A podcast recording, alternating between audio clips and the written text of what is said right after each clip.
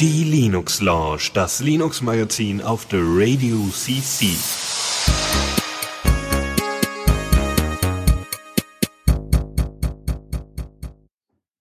Hallo und herzlich willkommen zur Linux Lounge Folge 254. Dieses Mal wieder mit dabei sind der Michael. Hallo. Und der Dennis. Schönen guten Tag. Und wer da gerade gesprochen hat, das ist der Chris. Hallöchen. Ja, wir sind wieder da und äh, wie ihr gemerkt habt, es ist nicht Januar, es ist Februar, aber wer uns fleißig verfolgt und auch im letzten Jahr schon zugehört hat, der weiß, ja, wir hatten da eine kleine Extrasendung. Wir haben nämlich zum letzten Remote Chaos, zum RC3, hatten wir eine kleine Sondersendung gemacht, der Michael und ich. Und wir haben uns dementsprechend entschlossen, den Januar mal zu slacken und zu sagen, ja, komm, machen wir die Sendung mal da nicht. Das war eine sehr gute Idee. Ja, entsprechend haben wir jetzt allerdings ein paar mehr Themen und werden uns mühen, uns da schnell durchzubewegen, so schnell es dann eben gut geht. Und äh, dementsprechend sollte es euch mal das eine oder andere mal zu kurz kommen, verzeiht uns einfach. Wir versuchen einfach nicht über die zwei Stunden hinauszukommen. Wir sind richtig voll. Das genau, wir sind, wir sind so voll und Huckepack schafft man das alles nicht. Deswegen würde ich sagen, legen wir jetzt direkt los, oder? So machen wir das. Neues aus dem Repo. Und zwar, äh, unser erstes Thema ist Pac-Man Bin Trans. Das ist ein Paket, ein Fork von äh, Pac-Man, ähm, der es ermöglichen soll, ähm, entsprechend die, die ähm, also eine, eine Binary Transparency herzustellen. Heißt, Tra äh, Transparenz darüber, wie diese äh, Binärdateien äh, kompiliert worden sind und ähm, das ist so ein erster Versuch von den äh, von einigen Leuten äh, bei Arch Linux, die das mit Pacman versuchen. Und ähm, eine erste Möglichkeit jetzt unter 0.2.0 ist, dass äh, Leute, die das also gebaut haben, schon mal Rebuilders ähm, oder Leute, die, die den Bild umgesetzt haben, dass ähm, man ähm, dort die Bestätigung einholen kann über Pacman. Das heißt, Leute bauen das, äh, sehen, okay, das ist genau das Richtige.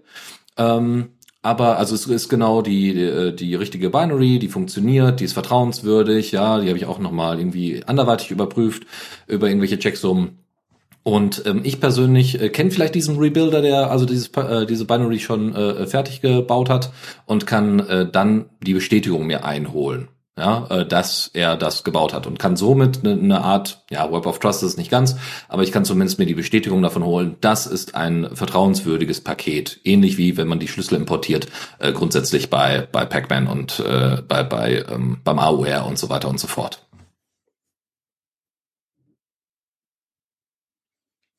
Michael, wolltest du da nicht noch was zu erzählen? Ja, ich hatte das Thema, das ist dieses Thema Reproducible Builds, wie man das auch aus dem Debian-Universum kennt. Und äh, da geht es speziell darum, weil man halt nicht immer fest, also das heißt, man kann, ein Compiler compilt schon aus dem Source Code immer dasselbe, das ist richtig, wenn der Compiler nicht manipuliert wurde. Und das Angriffsszenario ist quasi das, dass man einen ange, äh, manipulierten Compiler hat oder der Source Code unterwegs manipuliert wurde. Und äh, das ist äh, ein spannendes Thema, wenn man sich damit mal einlesen möchte. Genau. Gut, das zweite Thema, was wir haben, ist Infinitime 1.8. Ich habe hier so eine Pine Time und ähm, habe sofort, als der Release rauskam, der übrigens Fuzzy Kiwi heißt, hört sich toll an, ähm, hat, äh, habe ich mir das sofort draufgepackt und es hat jetzt endlich Pairing Support, was bedeutet, dass die Verbindung deutlich besser zum Handy gehalten wird und äh, dementsprechend der Datenaustausch deutlich, deutlich besser funktioniert. Also vorher war es so, dass ich immer wieder Probleme hatte, Verbindungsabbrüche und zwar nicht nur einfach zwischendrin, sondern dann irgendwann so sehr, dass es keine, kein Reconnect mehr gab. Aber jetzt inzwischen ist es relativ easy, da kann ich das auch mit, äh, mit äh, Gadget Bridge, äh, die App, die ich dafür verwende, zum Austauschen zum Beispiel von meinem Schritt Schrittzähler oder sowas verwenden. Und das funktioniert deutlich, deutlich besser, auch nach längerer Zeit des Disconnects. Und das war vorher nicht der Fall. Deswegen herzlichen Dank an alle Entwickler, die daran gearbeitet haben, weil das war echt notwendig, damit das Ding überhaupt benutzbar ist. Und ich habe euch mitgebracht das Release 22.1 von OpenSense. Und zwar ist OpenSense eine Firewall-Distribution, die ihr euch selber auf euren eigenen Rechner ziehen könnt. Also ihr könnt euch so eine Box dahinstellen mit mehreren Netzwerkanschlüssen und quasi eure eigene Firewall betreiben. Das ist deutlich, äh, äh, die bietet deutlich mehr Möglichkeiten als zum Beispiel die Firewall irgendwie in seinem Plastikrouter. Es ist wirklich zum professionellen äh, Aufsetzen von VLANs, VPNs etc. pipapo.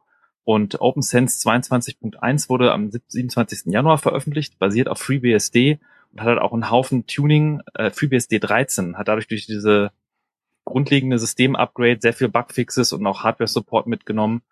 Äh, und übrigens ist OpenSense der Open, der Fork von PFSense. PFSense ist von der Firma Netgate und da ist in einer früheren Folgen hatten wir darüber gesprochen, gab es da äh, doch einiges an Drama in der Community. Und äh, äh, falls ihr euch mal die Unterschiede fragt, kann ich euch klar empfehlen, nutzt OpenSense. Äh, PFSense macht nicht so viel Sinn, die, die ist nicht sehr professionell, wie die Firma teilweise auch mit anderen, äh, anderen Open Source Projekten umgeht. Aber OpenSense, großartiges Projekt, wenn man ein bisschen professioneller sein Netzwerk einrichten will, ist jetzt in der Version 22.1 veröffentlicht worden. Es gab zudem eine neue Version von Ubuntu Touch, ähm, die heißen ja hier OTA-Updates äh, ähm, und da ist die Version 21 rausgekommen, äh, basiert auf 16.04, also wirklich schon sehr altes Release. Ähm, inzwischen gibt es einen neuen Greeter, also einen neuen Lock-Screen, ähm, den man gut benutzen kann, der nochmal ein bisschen, bisschen redesigned worden ist. Und es gibt jetzt den ersten Kompass-Support, der mit drin ist. Also solltet ihr irgendwie ein Pinephone haben oder andere Geräte, auf denen Ubuntu Touch läuft, könntet ihr das jetzt mit einem Update mal einfach ausprobieren und teilt gerne da eure Erfahrungen bei uns auch im Chat, äh, so dass wir mal drüber quatschen können, weil ich glaube, bisher hat auch keiner von euch jemals Ubuntu Touch ausprobiert, oder? Ähm, ich mal vor ähm, gut zwei Jahren äh, tatsächlich auf dem Fairphone 2 damals noch aus Spaß an der Freude ähm, war da noch nicht so die überragende Experience, aber ja, das war wie gesagt vor zwei plus Jahren. Das ist äh, schon eine Weile her. Wie ihr wisst, haben wir einen Matrix-Raum, in dem wir sowas besprechen könnten. Es gibt aber inzwischen viel, viel mehr Sachen, die noch auf Matrix basieren, nämlich Commune. Commune ist ähm, eine Applikation, die so ein bisschen Discourse und Matrix zusammenbringen soll. Discourse ist eine Forumsoftware, die sehr bekannt ist und auch äh, ähm, glücklicherweise inzwischen anstatt V-Bulletin oder andere Boards oder sowas eingesetzt wird oder PHPBB oder so und einfach ein paar mehr Features und hat und ein bisschen moderner ist. Ähm, man muss sagen, Commune soll diese beiden Sachen zusammenbringen, sprich es soll auf Matrix-Basis die Möglichkeit bieten, mit Threads und Topics zu agieren und somit die Kombination aus Chat und Forum erreichen. Bedeutet also, das, was immer so kritisiert worden ist, dass irgendwie alles sich immer in Slack verlagert oder ins Matrix oder wie auch immer, äh, dass ähm, ne, alles immer nur noch nicht mehr dokumentiert wird oder sonstiges, dass äh, Forumverläufe nicht mehr nachvollziehbar sind. Das würde damit angegangen werden, weil es hat die Niedrigschwelligkeit vom Chat und hat aber gleichzeitig, zumindest das ist die Idee, die äh, Nachvollziehbarkeit vom Forum. Ja? Jetzt mal abgesehen von der Durchsuchbarkeit, da müsste man sicherlich nochmal drüber sprechen. Genau. Ähm, primär ist das äh, Projekt aber nicht unter einer freien Softwarelizenz, sondern un unterbindet kommerzielle Nutzung. Soll damit also verstärkt vor allem für NGOs oder eben für Vereine oder eben Hackerspaces oder sowas eingesetzt werden. Ähm, soll also nicht großartig verkauft werden, ist also eben keine normale, also ne, kann man sich so ein bisschen äh, wie die wie den NC-Beisatz bei der CC-Lizenz denken. Und äh, alle weiteren Komponenten, soweit es irgendwie möglich ist, werden unter MIT-Lizenz entsprechend veröffentlicht. Ähm, ansonsten äh, geht es primär darum, dass es äh, vor allem prim äh, 1 zu 1 Kommunikation gibt ähm, und dann auch Threads darauf basieren. Und ähm, ja, man kann also relativ viel damit machen und sich das einfach mal anschauen. Das ist aber noch alles sehr stark in Entwicklung. Es gibt einen Lemmy-Post dazu, den wir da verlinken.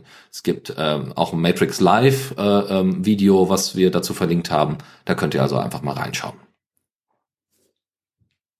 Und ich habe euch eine Software mitgebracht, die ich schon seit längerem auf meiner Liste hatte an Dingen, die ich mal selbst hosten wollte für mich persönlich. Und zwar geht es um Finanzverwaltung mit Firefly 3. Und Firefly 3 wurde auch vor kurzem in der Version 5.6.14 veröffentlicht. Äh, die Version an sich ist gar nicht jetzt so besonders, aber der James Cole, der daran entwickelt, entwickelt da irgendwie durchgehend weiter. Also das war jetzt vor acht Tagen der Release und davor irgendwie vor 14 Tagen.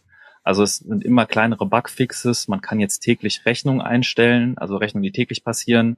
Man kann die Regeln mit API bearbeiten. Ähm, das sind alles so Sachen, womit man seine eigenen Finanzen quasi mit doppelter Buchführung verwalten kann. Und äh, äh, die Regeln sind Funktionen, womit man automatisiert, dass man sagt, ich trage irgendwas ein, wo Aldi drin steht und das soll auf das Konto Aldi gebucht werden. Man kann sich davon Grafiken anzeigen lassen und so ein bisschen über Kontrolle über seine eigenen Finanzen äh, und Transparenz sehen.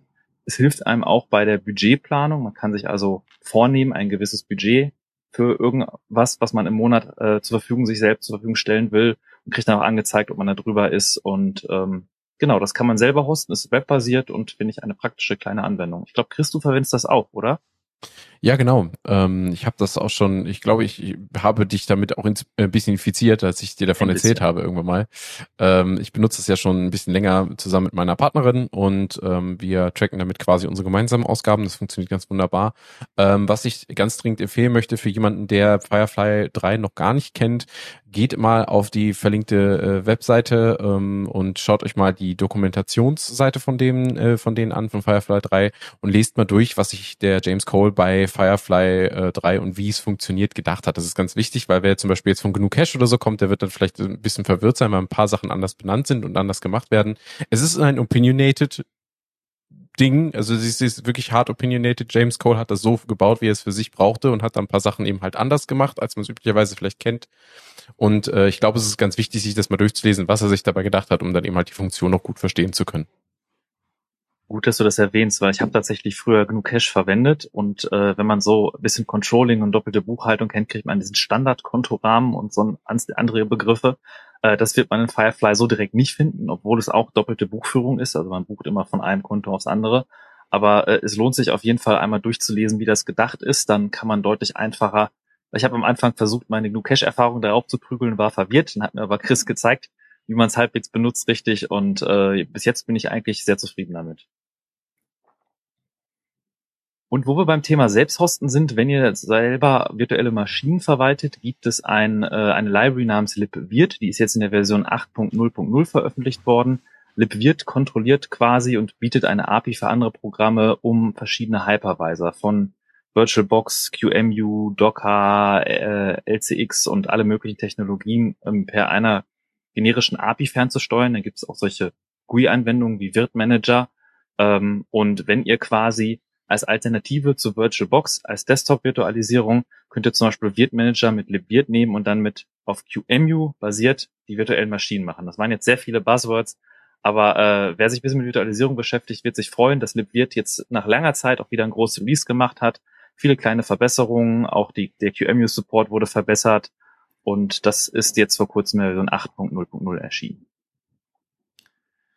Und ich möchte euch ähm, ein Tool vorstellen, was sich Bonfire nennt. Da gibt es zwei Versionen von, nämlich einmal Bonfire Classic und Bonfire Corporation.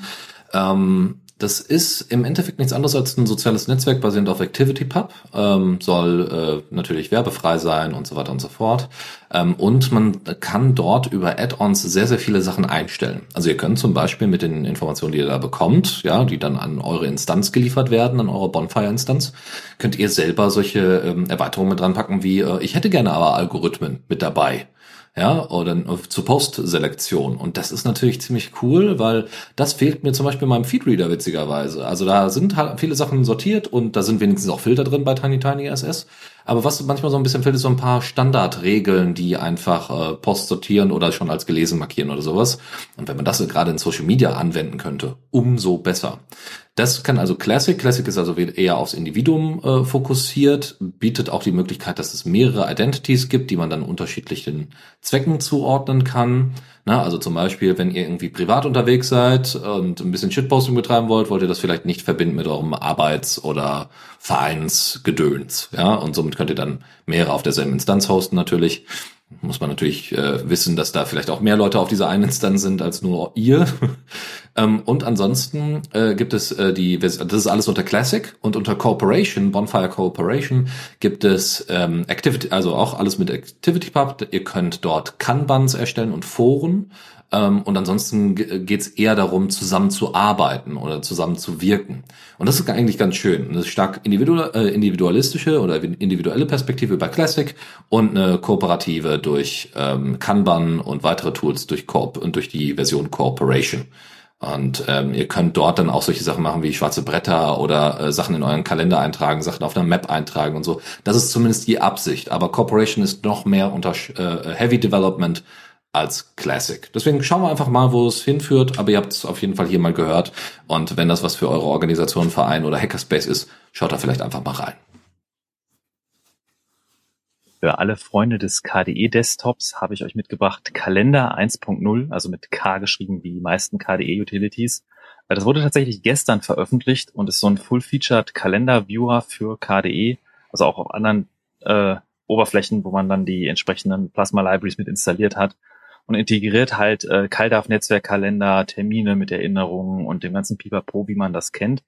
Äh, wie man es tatsächlich auch zum Beispiel aus dem Thunderbird-Plugin kennt für Kalender oder auch KDE selbst hatte vorher diese äh, KDE PIM Suite, also Personal Information Management Tools.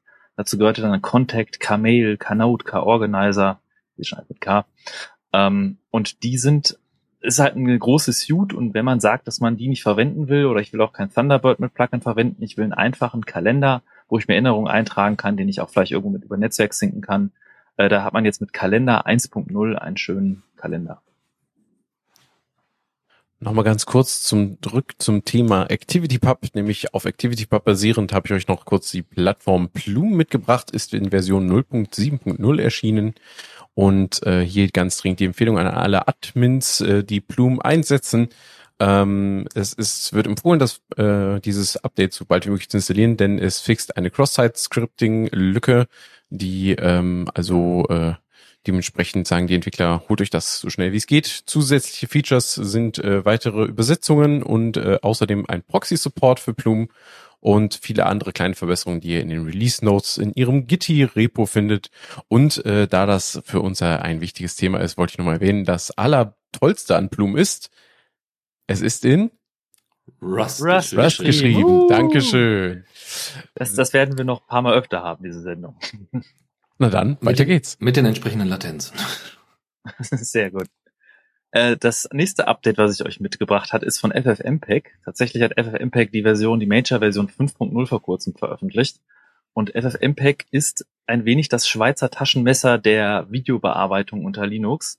Es ist allerdings eine Anwendung ohne Frontend, also es ist eine Kommandozeilenanwendung. Es ist halt eine Sammelsurium an Encodern und Decodern für die verschiedensten Formate und Codecs für Audio, für Video und ähm, wenn man da die, die den Aufruf macht, kann man Bilddateien in Videos umwandeln, Videos zuschneiden, ähm, verschiedene Effekte drauflegen. Also das ist tatsächlich sehr unscheinbar.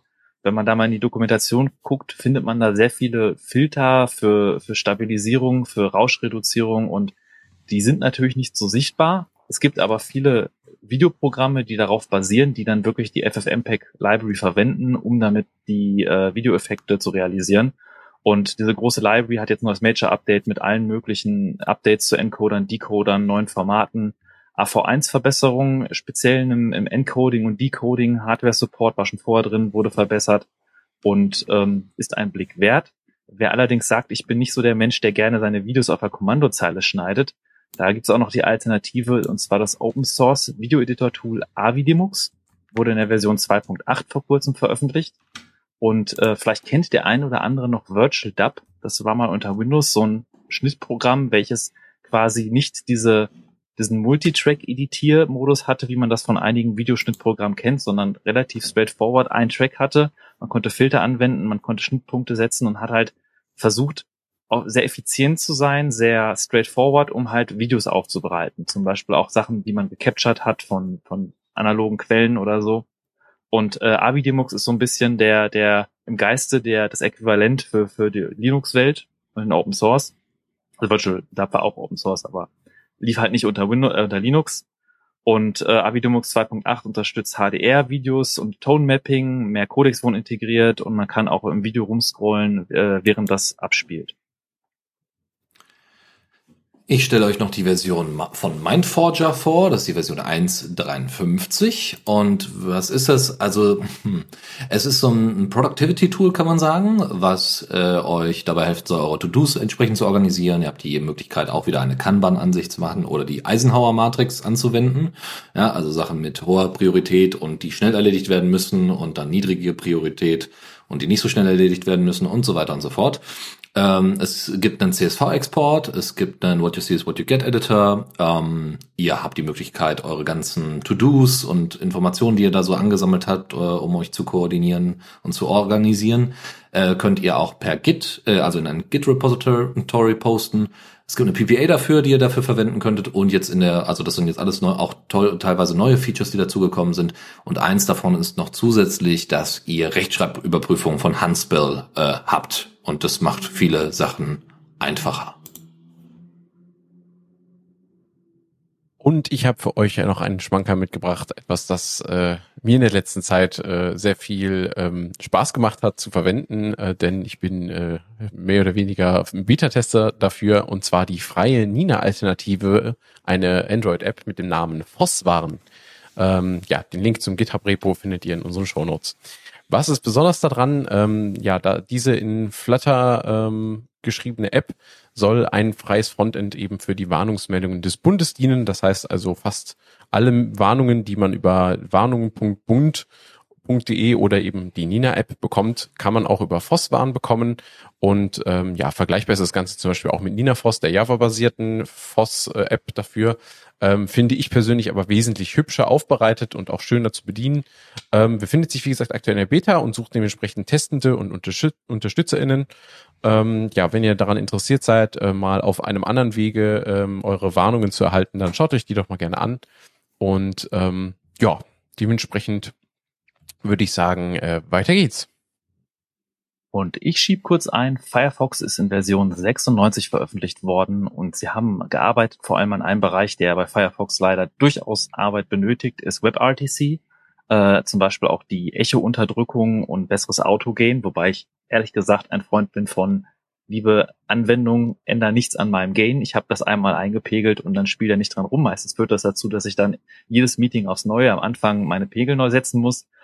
Wie dem auch sei, äh, außerdem hat Firefox auch die äh, CPU-Auslastung auf dem Main-Thread deutlich verringert und sollte dementsprechend etwas weniger CPU-lastig sein.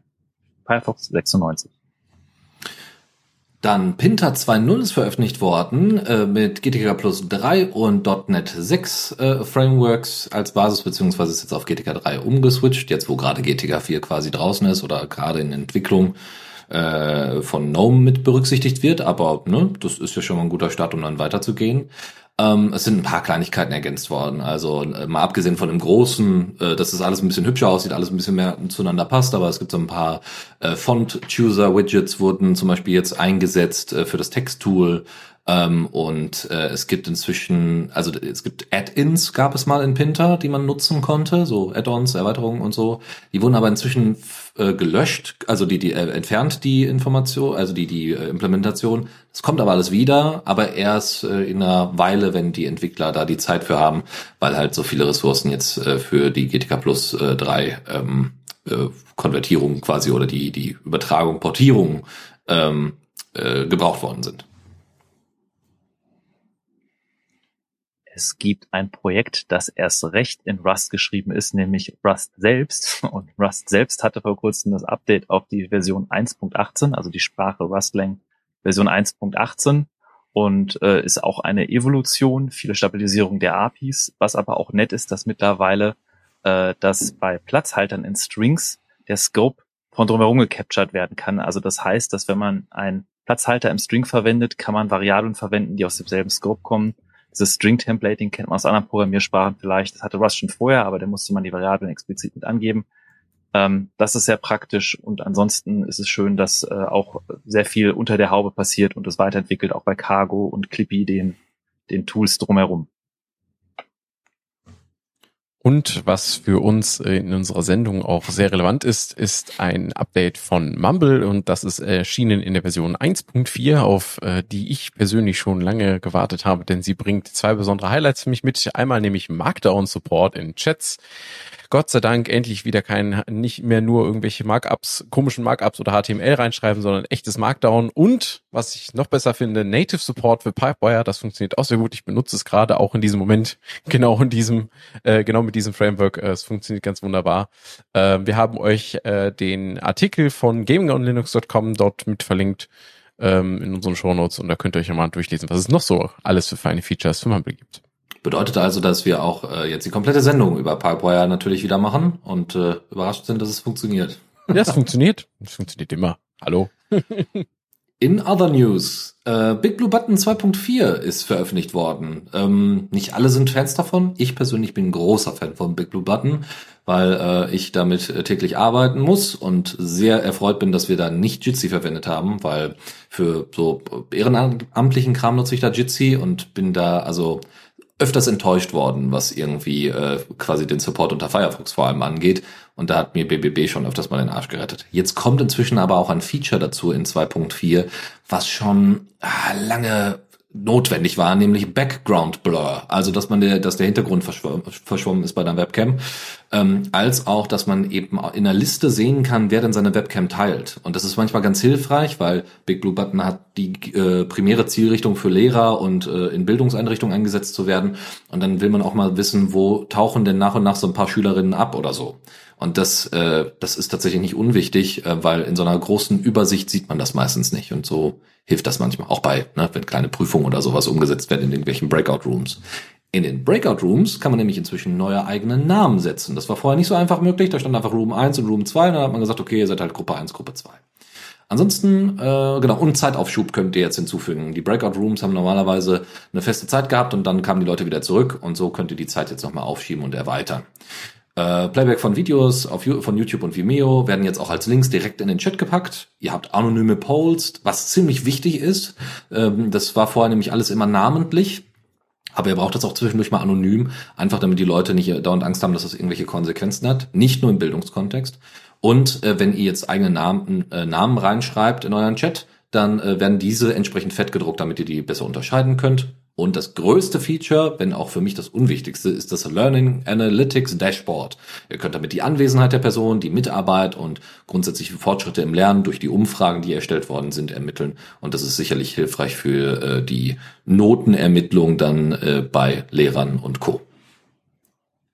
Ich finde, wenn du sagst, das ist so für Lehrer und Bildungsbereich, das ist keine sehr sexy Werbung für Big Blue Button, weil tatsächlich diese Software ist ein bisschen unterm Radar, finde ich, ähm, weil gerade in der Pandemiezeit sind ja sehr viele verschiedene Videolösungen äh, hat man eingesetzt. Und ähm, mit Big Blue Button ist das sehr angenehm, mit mehreren Leuten in einem Raum zu sein man kann gemeinsam Notizen zeichnen. Wir haben zum Beispiel in der Fossa AG, also der Chris und ich kommen ja aus einer Fossa AG, die wir an der Uni Dortmund gestartet haben. Und da haben wir immer wieder fluktuierende Mitglieder, die immer wieder was zeigen. Und da hat sich eigentlich Big Blue Button als, als wirklich die solideste Alternative herauskristallisiert, also auch mit, mit Jitsi, was nach einer gewissen Menge an Personen CPU-Last ohne Ende produziert und ähm, diverse andere Lösungen sind wir mit Big Blue Button eigentlich sehr glücklich. Und ich kann jedem mal empf empfehlen, wenn er für den Verein oder für einen Freundeskreis so ein äh, Möglichkeit haben will, einer Videoplattform, wo man auch zusammen YouTube-Videos gucken kann oder so, sich Big Blue Button mal äh, anzuschauen. Es gibt auch schöne Ansible-Rollen, das selber zu hosten. Ähm, Finde ich, ist eine gute Software. Michael, gebe ich dir vollkommen recht, äh, aber das, äh, die, diese Selbstdarstellung so von wegen, wir haben vor allem mit Lehrern gesprochen, um das ja. weiterzuentwickeln, das kommt tatsächlich von Big Blue Button selbst. Ja, also ich das benutze es auch nicht in der Schule so, also oder in, in irgendeiner Bildungseinrichtung dadurch kriegen die auch ihre Finanzierung. Also das sind die getrieben als, als Alternative zu Teams und andere, andere äh, Cloud-Anbieter und, und die, die proprietäre Kackscheiße, die es da so gibt. ähm, dass sich das Alternative hinzustellen, ist auch das, was sie treibt. Und es ist auch gut, dass man in diesem Kontext es dafür nutzen kann. Also ich kenne auch tatsächlich äh, der ein, ein Vereine, die für Schulen solche Big Button Instanzen hosten. Das ist also dafür auch sehr gut geeignet. Ja, klar. Für unsere Sendung benutzen wir natürlich auch äh, hochprofessionelle, äh, freie, quelloffene Software, um äh, zum Beispiel unsere Jingles und andere Sampler mit in unsere Sendungen einzubauen. Äh, der gute Dennis benutzt dafür IDJC und äh, wenn ich mal die Sendung äh, technisch übernehme, dann ist es ein Mix mit 3x. Ähm, und das ist in Version 2.3.2 erschienen mit vielen kleinen Bugfixes. Und ähm, ja, das Tool ist geschrieben in C++ und äh, was sie jetzt vor allen Dingen mal eingebaut haben, was ich auch teilweise schon mal angeschaut und benutzt habe, ähm, also sie haben verschiedene Crash-Bugs gefixt, davon hatte ich selber einen, der ist tatsächlich behoben, das freut mich sehr. Ähm, und die Sampler können jetzt nicht nur einfach anhand von Ordnern, sondern auch mit Hilfe von Farbcodes markiert und sortiert werden, was es einfacher macht, sie eben halt in dieser langen äh, Dark Mode-Liste, die mit der Mix äh, von Haus aus kommt, dann äh, direkt wiederzufinden. Ähm, und ein anderes Thema, was mich sehr genervt hat, ist, wenn mal ein Gerät nicht direkt angeschlossen war, wenn Mix gestartet wurde und es Teil des äh, der vorher eingestellten Sound-Konfiguration war, dann wurde diese Konfiguration für das Gerät direkt verworfen und auf den Standard zurückgesetzt. Man musste es dann neu einrichten. Ähm, das ist jetzt nicht mehr so. Äh, Mix behält, äh, auch wenn das Gerät nicht angeschlossen ist, die Sound-Konfiguration und das, die Konfiguration dieser, dieser DJ-Übersicht erstmal bei, sodass man das dann anschließen und direkt wieder weiterverwenden kann. Das ist sehr schön. Und ja, abgesehen davon noch ein paar kleinere Packaging-Issues, die sie da hatten ähm, mit der mit der bei der Entwicklung unten drunter, die haben sie gefixt. Und ja, würde sagen insgesamt ein stabiles äh, ein stabiler Release für ein stabiles Tool. Ich habe euch noch zwei Updates mitgebracht und wo wir schon bei dem Thema Sound waren, habe ich äh, die zwei Updates, wenn sie gut funktionieren, solltet ihr nichts davon mitkriegen. Nur das Thema Sound und ein anderes Thema, was ich finde, was wir in der Sendung hier auch ein paar Mal noch auftauchen wird, ist Firmware, äh, Open Source Firmware, also Open Source näher in die Hardware zu bringen. Und im Bereich Audio gibt es die Sound Open Firmware, auch SOF abgekürzt, findet ihr vielleicht in eurem Paketmanager bei Updates. Und das wurde in der Version 2.0 vor kurzem veröffentlicht. Das ist tatsächlich die Firmware für die DSPs, die das Audio Processing auf der untersten Ebene machen, wie auf der Grafikkarte die Audio durchreicht oder auf Soundchips, äh, die das dann an die verschiedenen Ports reicht. Und eigentlich kriegt ihr davon nicht wirklich was mit, aber wenn es halt irgendwie mal knackt oder knarzt oder so, kann das an dem unteren Layer da liegen. Und da wird dann gemeinsam eine offene Firmware entwickelt, die sowohl von Intel als auch von AMD supported wird. Also es gibt Leute aus beiden Lagern, die da reinkommen, was sehr cool zu sehen ist. Und in der Version 2.0 hat man an einigen Stellen die Performance deutlich verbessert. Und wie gesagt, das ist noch alles auf der Hardware-Ebene, da kriegt ihr eigentlich gar nichts mit. Darüber sitzt Pipewire, was wir ja hier in der Sendung deutlich äh, immer wieder praisen für, für wie das die Funktionalität von Audio unter Linux revolutioniert und richtig gut und nutzbar macht und Bluetooth-Support. Und auch bei Pipewire gab es die letzten Wochen massenhaft Updates. Die aktuellste Version ist 0.3.45 ähm, welche unter anderem ein Bug behoben hatte, dass man teilweise Probleme hatte in Zoom oder in Telegram Audio Calls vernünftig Audio zu hören. Aber es gibt auch halt äh, Bugfixes durch die Bank durch. Ähm, es gibt solche Convenience-Features wie, dass dieser Config-Loader jetzt dieses .d-Format unterstützt, also dass man seine Config-File, dass man daneben einen Ordner conf.d hat und in diesen Ordner Snippets reinschmeißt, die dann gemeinsam alle gepasst werden und dann zu einer Config für Pipewire zusammengesetzt werden. Ähm, die Latenzen wurden in den letzten Versionen generell verbessert. Es gibt auch ein Utility namens pw-top, was mit installiert wird, welches einem erlaubt, für verschiedene Audio-Chains zu sehen, wie die Latenzen sind. Ähm, auch ist ein größerer Fokus wurde gelegt auf Wire Plumber. Das ist ein Utility zum Session Management von Pipewire. Also tatsächlich kümmert sich Pipewire darum, dass die Bluetooth-Audio-Sachen richtig angesprochen werden und Resampling etc. Und Wireplumber kümmert sich dadurch dass, darum, dass der Nutzer Zugriff auf die Audio-Devices hat, dass seine Profile gespeichert werden. Und äh, wenn ihr in euer Distro auf die aktuellste Version, wenn ihr ein paar Versionen überspringt und auf die aktuellste von Pipewire geht, ist dringend angeraten, Wireplumber zu verwenden. Das geht auch ohne Wireplumber, dann kann man irgendwie so ein Minimalprofil starten und dann mit Jack seine Audio-Inputs konfigurieren. Aber normalerweise in der Distro wird man Wireplumber als Session Manager für Pipewire sehen. Und äh, zu den weiteren Fixes gehören Memory Leak Fixes, Apple AirPlay äh, Support wurde deutlich verbessert. Das Echo Cancel Modul hat nun eine Voice Detection, also dass man, dass das besser reagiert, wenn Stimmen gemacht werden. Und und und. Ähm, es lohnt sich auf jeden Fall, wenn man unter Linux viel mit Audio macht, äh, Pipewire versuchen auf seine Distribution zu verwenden, die neueste Version, weil das ist wirklich Wahnsinn, mit welcher Geschwindigkeit die da voranschreiten. Dann kommen wir jetzt zum Newsflash. So, was, kurze Rechenaufgabe. Was ist äh, Web 2 minus Web 3? Genau. Web 0. Oh Gott. ja, das Problem ist, es ist sehr wahrscheinlich genau so kam der Name zustande. Das Web Null Manifesto ist äh, unter anderem von Aral Balkan äh, in die äh, in die weite Welt hinaus posaunt worden und soll im Endeffekt in sehr sehr kurzer Version, also wirklich so zwei Zeilen lang, länger ist das Manifest nicht, äh, soll äh, kurz erklären, dass Web Null die bessere Version ist, weil das ohne Web 3, also ohne NFTs und Blockchain und so weiter und so fort, trotzdem Dezentralisierung Digitalisierung nach vorne stellt. Ja, also es geht um quasi das Fediverse im Endeffekt. Ja, die vollkommene, Dez also Dezentralisierung entsprechend von Social Media und anderen Webanwendungen ohne Blockchain, NFTs, Krypto und so weiter. Dezentralisierung hat ja tatsächlich viele Facetten. Also was die, was das Fediverse vor allem darauf setzt, ist die äh, Federation, das worauf Matrix basiert, welches erlaubt, viele Probleme, die man so im Peer-to-Peer-Umfeld hat, zu umgehen. Und äh, ich habe das Manifesto noch nicht gelesen, muss mir mal gleich mal angucken, aber es ist durchaus möglich, viele Sachen zu lö lösen, ohne gleich eine Blockchain dafür zu nehmen. Ähm, und ich bin in der typischen äh, Chaos-Mentalität bin ich dafür zu dezentralisieren, wo es geht. Und der Give the People the Internet finde ich gut. Ja, das ist ja auch, ähm, Aral Balkan ist ja auch der Mitbegründer von der Small Tech Foundation, ähm, wo es darum geht, eben quasi Back to the Roots mäßig äh, an, an äh, Softwareentwickler zu appellieren, zu sagen, geht doch mal wieder zurück aufs, wirklich zurück aufs KISS-Prinzip, baut doch mal Software from the people, for the people, ähm, ähm, ja, beschneidet nicht ihre Rechte, indem ihr sie einfach unnötig trackt. Äh, kümmert euch doch erstmal darum, dass eure Funktionalität so klein wie möglich, so gut wie möglich funktioniert. Denkt an Ressourceneffizienz und all solche Sachen. Und ich glaube, das Web Zero Manifesto, das schlägt einfach genau in die gleiche Kerbe, immer halt bezogen auf das Web. Ähm, und dementsprechend glaube ich, äh, ist das äh, einfach Kanon, mit dem, äh, wenn man Aral Balkan ein bisschen verfolgt, dann kriegt man mit, das ist absolut die Welle, auf der er da reitet. Und äh, ich bin auch sehr begeistert von diesem Manifesto und konnte das auch schon tatsächlich an ein paar Stellen ähm, gewinnbringend äh, bei KollegInnen anbringen. Wohlgemerkt, das Manifest ist wirklich zwei Zeilen lang. Also das, das ist schnell gelesen. das geht ja, das ist, ist, ist, kurz und knackig. Ja. Darum geht's ja.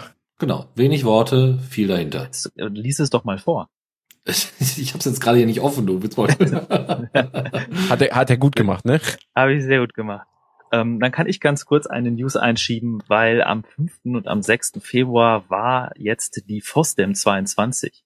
Und das ist wahrscheinlich auch einer der Gründe, warum es aus so vielen Bereichen so viel Entwicklung aktuell gibt. Ähm, es ist einfach unglaublich, was die Community so, so geschafft hat. Die, die FOSDEM war wieder so voll mit Tracks und Events und, und Shows und Panels und das war unmöglich, das zu verfolgen und tatsächlich habe ich auch irgendwann aufgegeben, das versucht zu verfolgen, habe mir dann noch ein paar Sachen angeguckt, die mich direkt interessiert haben und den Rest würde ich mir dann in den Videoaufzeichnungen angucken und zwar habe ich dann auch für euch in den Shownotes verlinkt. Die Videoseite ist bereits online und äh, wer möchte, kann sich stundenlang in verschiedenste Themen von Bootloadern, Firmware, äh, Social Politics, OpenJDK, neue Sprachdesign, Linux-Kernel etc. mit verschiedensten Beiträgen und Diskussionsthemen zu, äh, sich das anschauen und kann ich sehr empfehlen. Ähm, ja, bitte, Chris. So, sollen wir Web Zero Manifesto nochmal kurz? Sehr bringen? gerne. Ich habe die Seite jetzt gerade einfach mal aufgemacht und äh, es ist genauso wie äh, ja Dennis gerade beschrieb. Also ne, äh, das Web Zero Manifesto ist quasi schwarz auf weiß Nee, weiß auf schwarz tatsächlich so rum. Äh, da steht da, Web 3 ist Decentralization, Blockchain, NFTs and the Metaverse. Und Web 0 ist Web 3 without Blockchain, without NFTs and without the Metaverse and with Decentralization. Und darunter steht dann als erklärender Text sozusagen, Web 0 is the decentralized web. In other words, Web 0 is Web 3 without all the corporate, right libertarian Silicon Valley Bullshit. Und das kann man unterzeichnen. Genau, und das haben auch viele getan. Zu den FOSDEM-Aufnahmen noch äh, kurz. Äh, äh, ich hätte ein paar gesehen. Äh, es gibt für Matrix und für Mozilla beispielsweise auch einzelne Räume und Unterordner, wo ihr die Videos sehen könnt. Ähm, eine Empfehlung ist äh, auf jeden Fall mal in den Matrix-Ordner da reinzuschauen. Da waren viele interessante Sachen dabei, unter anderem auch von Julian Sparber bezüglich dem Matrix äh, Rust SDK. Oder was ich auch gesehen habe, was auch ganz nett war, es gibt äh, eine Matrix äh, R, äh, äh Matrix R Repo, also dass man mit der Programmiersprache R, also mit der Statistikprogrammiersprache R, dann entsprechende ähm, Reports für seinen Account einrichten kann. Und ähm, die haben dafür natürlich auch einen Matrix-Raum, wo man sich darüber austauschen kann. Und das ist sehr, sehr nett. Gut, anderes Thema. Open Source Firmware Foundation, Michael hat es gerade schon mal angesprochen, die ist jetzt endgültig gegründet worden. Das ist tatsächlich eine äh, ähm, eine, eine Non-Profit Organization, die begründet worden ist und die ist äh, von äh, den beiden Firmen Nine Elements Cybersecurity und Mulvat VPN begründet worden.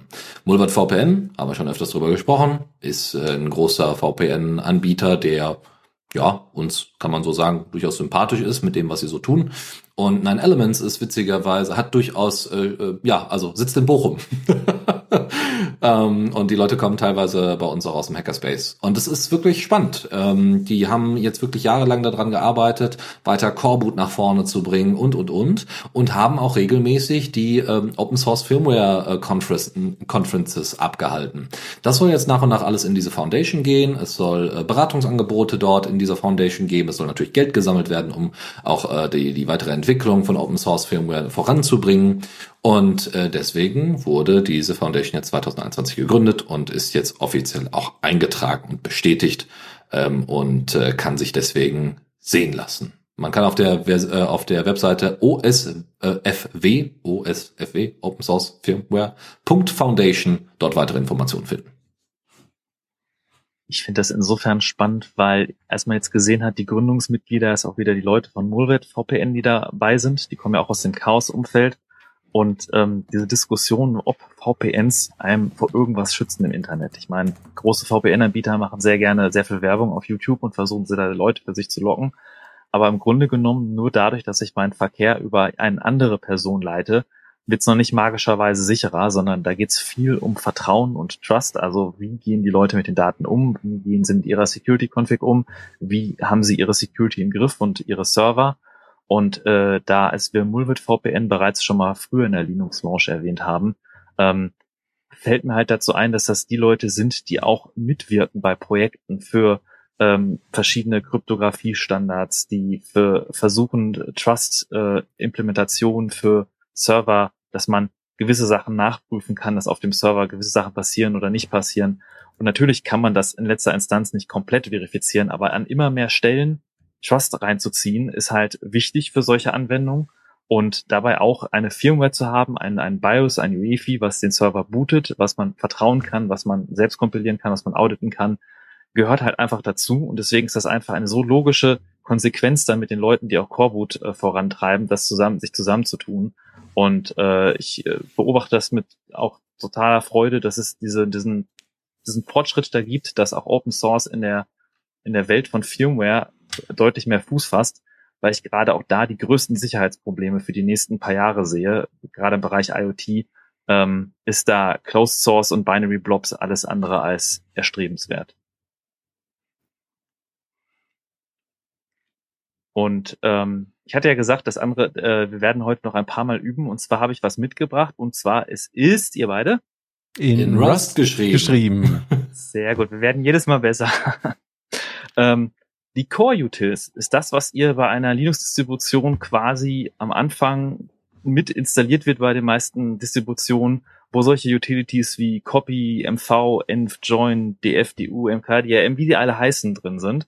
Und diese Core Utils sind schon seit 30 Jahren, 30 Jahre alt plus, die sind in C geschrieben. Äh, die GNU-Varianten wurden dann teilweise explizit, sollten dann auch aus Copyright-Gründen nicht anderen Varianten ähneln, in den frühen Systemen der, der POSIX-Systeme und die, da ist halt schon, hat sich über sehr viele Jahre sehr viel gesammelt und äh, es gibt, das ist nicht der erste Versuch, aber es gibt jetzt einen in Rust, wo sie versuchen, diese Utilities nachzuimplementieren und zwar nach demselben Konzept wie zum Beispiel Busybox oder Toybox funktioniert, dass man eine Single Binary hat, die man dann simlinkt unter dem Namen zum Beispiel df. Und wenn man sie unter df aufruft, macht sie ein Disk-Free. Und die Implementation ist tatsächlich schon äh, sehr fortgeschritten, also es kann tatsächlich schon verwendet werden. Man kann seine Core-Utils damit ersetzen. Es gibt durchaus ein paar Binaries, die sind dann im verlinkten GitHub-Repository, äh, die noch nicht eins zu eins so funktionieren wie die GNU-Varianten, aber es werden jeden Tag äh, arbeiten viele Leute daran, um halt eine Rust-Implementation zu haben dieser Core-Utils. Warum ist eine gute Frage? Äh, zum Beispiel, weil man davon aus, also Rust ist ja, was die Speichersicherheit angeht, deutlich äh, C überlegen und äh, das ist gerade bei solchen Utilities wichtig. Und teilweise sind die Implementationen sogar auch schneller als die GNU-Varianten. Und wo wir schon so weit unten im Software-Stack sind, habe ich auch mitgebracht den Linux-Kernel. Und zwar gab es wieder die nächste große Major-Release vom Linux-Kernel 5.16. Und ähm, das, da wollte ich immer ein bisschen drüber erzählen. Wenn jemand also seine Distribution dann das nächste Mal den Kernel updatet, äh, wird sich freuen über, dass die GPU-Treiber in allen Ecken und Enden verbessert wurden. Gerade durch, durch Valve mit dem Steam Deck, dass jetzt äh, sehr viel daran gearbeitet wird, Grafiksupport in vielen Bereichen zu verbessern. Unter anderem gibt's auch ein Syscall namens äh, Futex Wait V, der von Collabora beigetragen wurde. Ähm, das ist sehr spezifisch, das braucht man tatsächlich unter Linux so gut wie gar nicht, aber es gibt unter Windows, unter dem NT-Kernel, gibt's ein Wait for Many Object Syscall und der wird von vielen Spielen wiederum verwendet. Und diese Spiele unter Linux laufen zu lassen mit Wine erfordert halt, dass dieser Syscall emuliert wird und das kostet Performance. Und wenn der Kernel das übernehmen kann, wie jetzt mit dem neuen Syscall, kann Wine da wesentlich performanter sein und das bringt halt einem durch die Bank bei sehr vielen Windows-Spielen, die man dann mit Wine betreibt, auch weitere Performance. Auch viele der Fixes von dem äh, von dem Asahi-Projekt für den M1-Support Apple sind äh, wurden eingebracht. Board Support für den Raspberry Pi, Raspberry Pi 4 Compute Module, RISC-V Support, VM-Emulierung und vieles mehr, Unterstützung für Fairphone 4, Sony-Geräte, Surface Pro-Geräte und, und, und, Magic Keyboard und der übliche Satz an Bugfixes. Und wo wir schon beim Kernel sind ähm, und wo bei Rust waren und Kernel, wie verbindet man das am besten? Naja, am besten, indem man Rust in den Kernel packt. Und zwar der Michael Ui, ich versuche den Namen nicht auszusprechen, ich mache es bestimmt falsch, ähm, arbeitet daran, Rust Support in den Linux-Kernel einzubringen und hat sein äh, Rust Patch Set in der Version 3 veröffentlicht am 17. Januar. Und äh, da geht es darum, Device-Treiber und andere Bereiche im Kernel, dass die auch in Rust implementiert werden können. Und das mindert vielleicht auch die Eintrittsbarriere vieler Nutzer, vielleicht in dem Linux-Kernel was beizutragen, weil man dieses Low-Level-C vielleicht für Leute ein bisschen abschreckend ist und mit Rust man eher sich traut, äh, Funktionen äh, beizutragen. Und noch ist noch einiges aus dem Weg zu räumen. Selbst der Rust-Compiler braucht noch ein paar experimentelle Funktionen. Aber es sieht so aus, dass die äh, wichtigsten Sachen bereits in dem Rust-Compiler 1.59 und 1.60, also die sind noch nicht veröffentlicht, äh, mit aufgenommen werden. Und mit etwas Glück haben wir tatsächlich dieses Jahr, dass, das, dass der Patchset dann tatsächlich gemerged wird und dann in einer der folgenden Kernel-Versionen wir anfangen können, die ersten Funktionen mittels Rust im Kernel zu implementieren. Und Open Source Firmware, da gibt es noch ein Unternehmen, was sich da tatsächlich ruhmvoll verhält, und zwar Framework. Framework ist ziemlich eingeschlagen letztes Jahr oder vorletztes Jahr, dass sie tatsächlich das Konzept von Right to Repair auch auf dem Laptop-Markt ausweiten wollen und die Komponenten, aus denen das Laptop äh, äh, gebaut ist, ersetzbar machen und nicht unnötig verkleben und einfach dem Nutzer die Möglichkeit geben, selber die Komponenten auszutauschen, so ein kleines bisschen wie im, äh, im Sinne von dem Fairphone 4, wobei das Fairphone 4 auch noch äh, Fokus hatte darauf auf fair gehandelte Materialien und ökologische Lieferkette.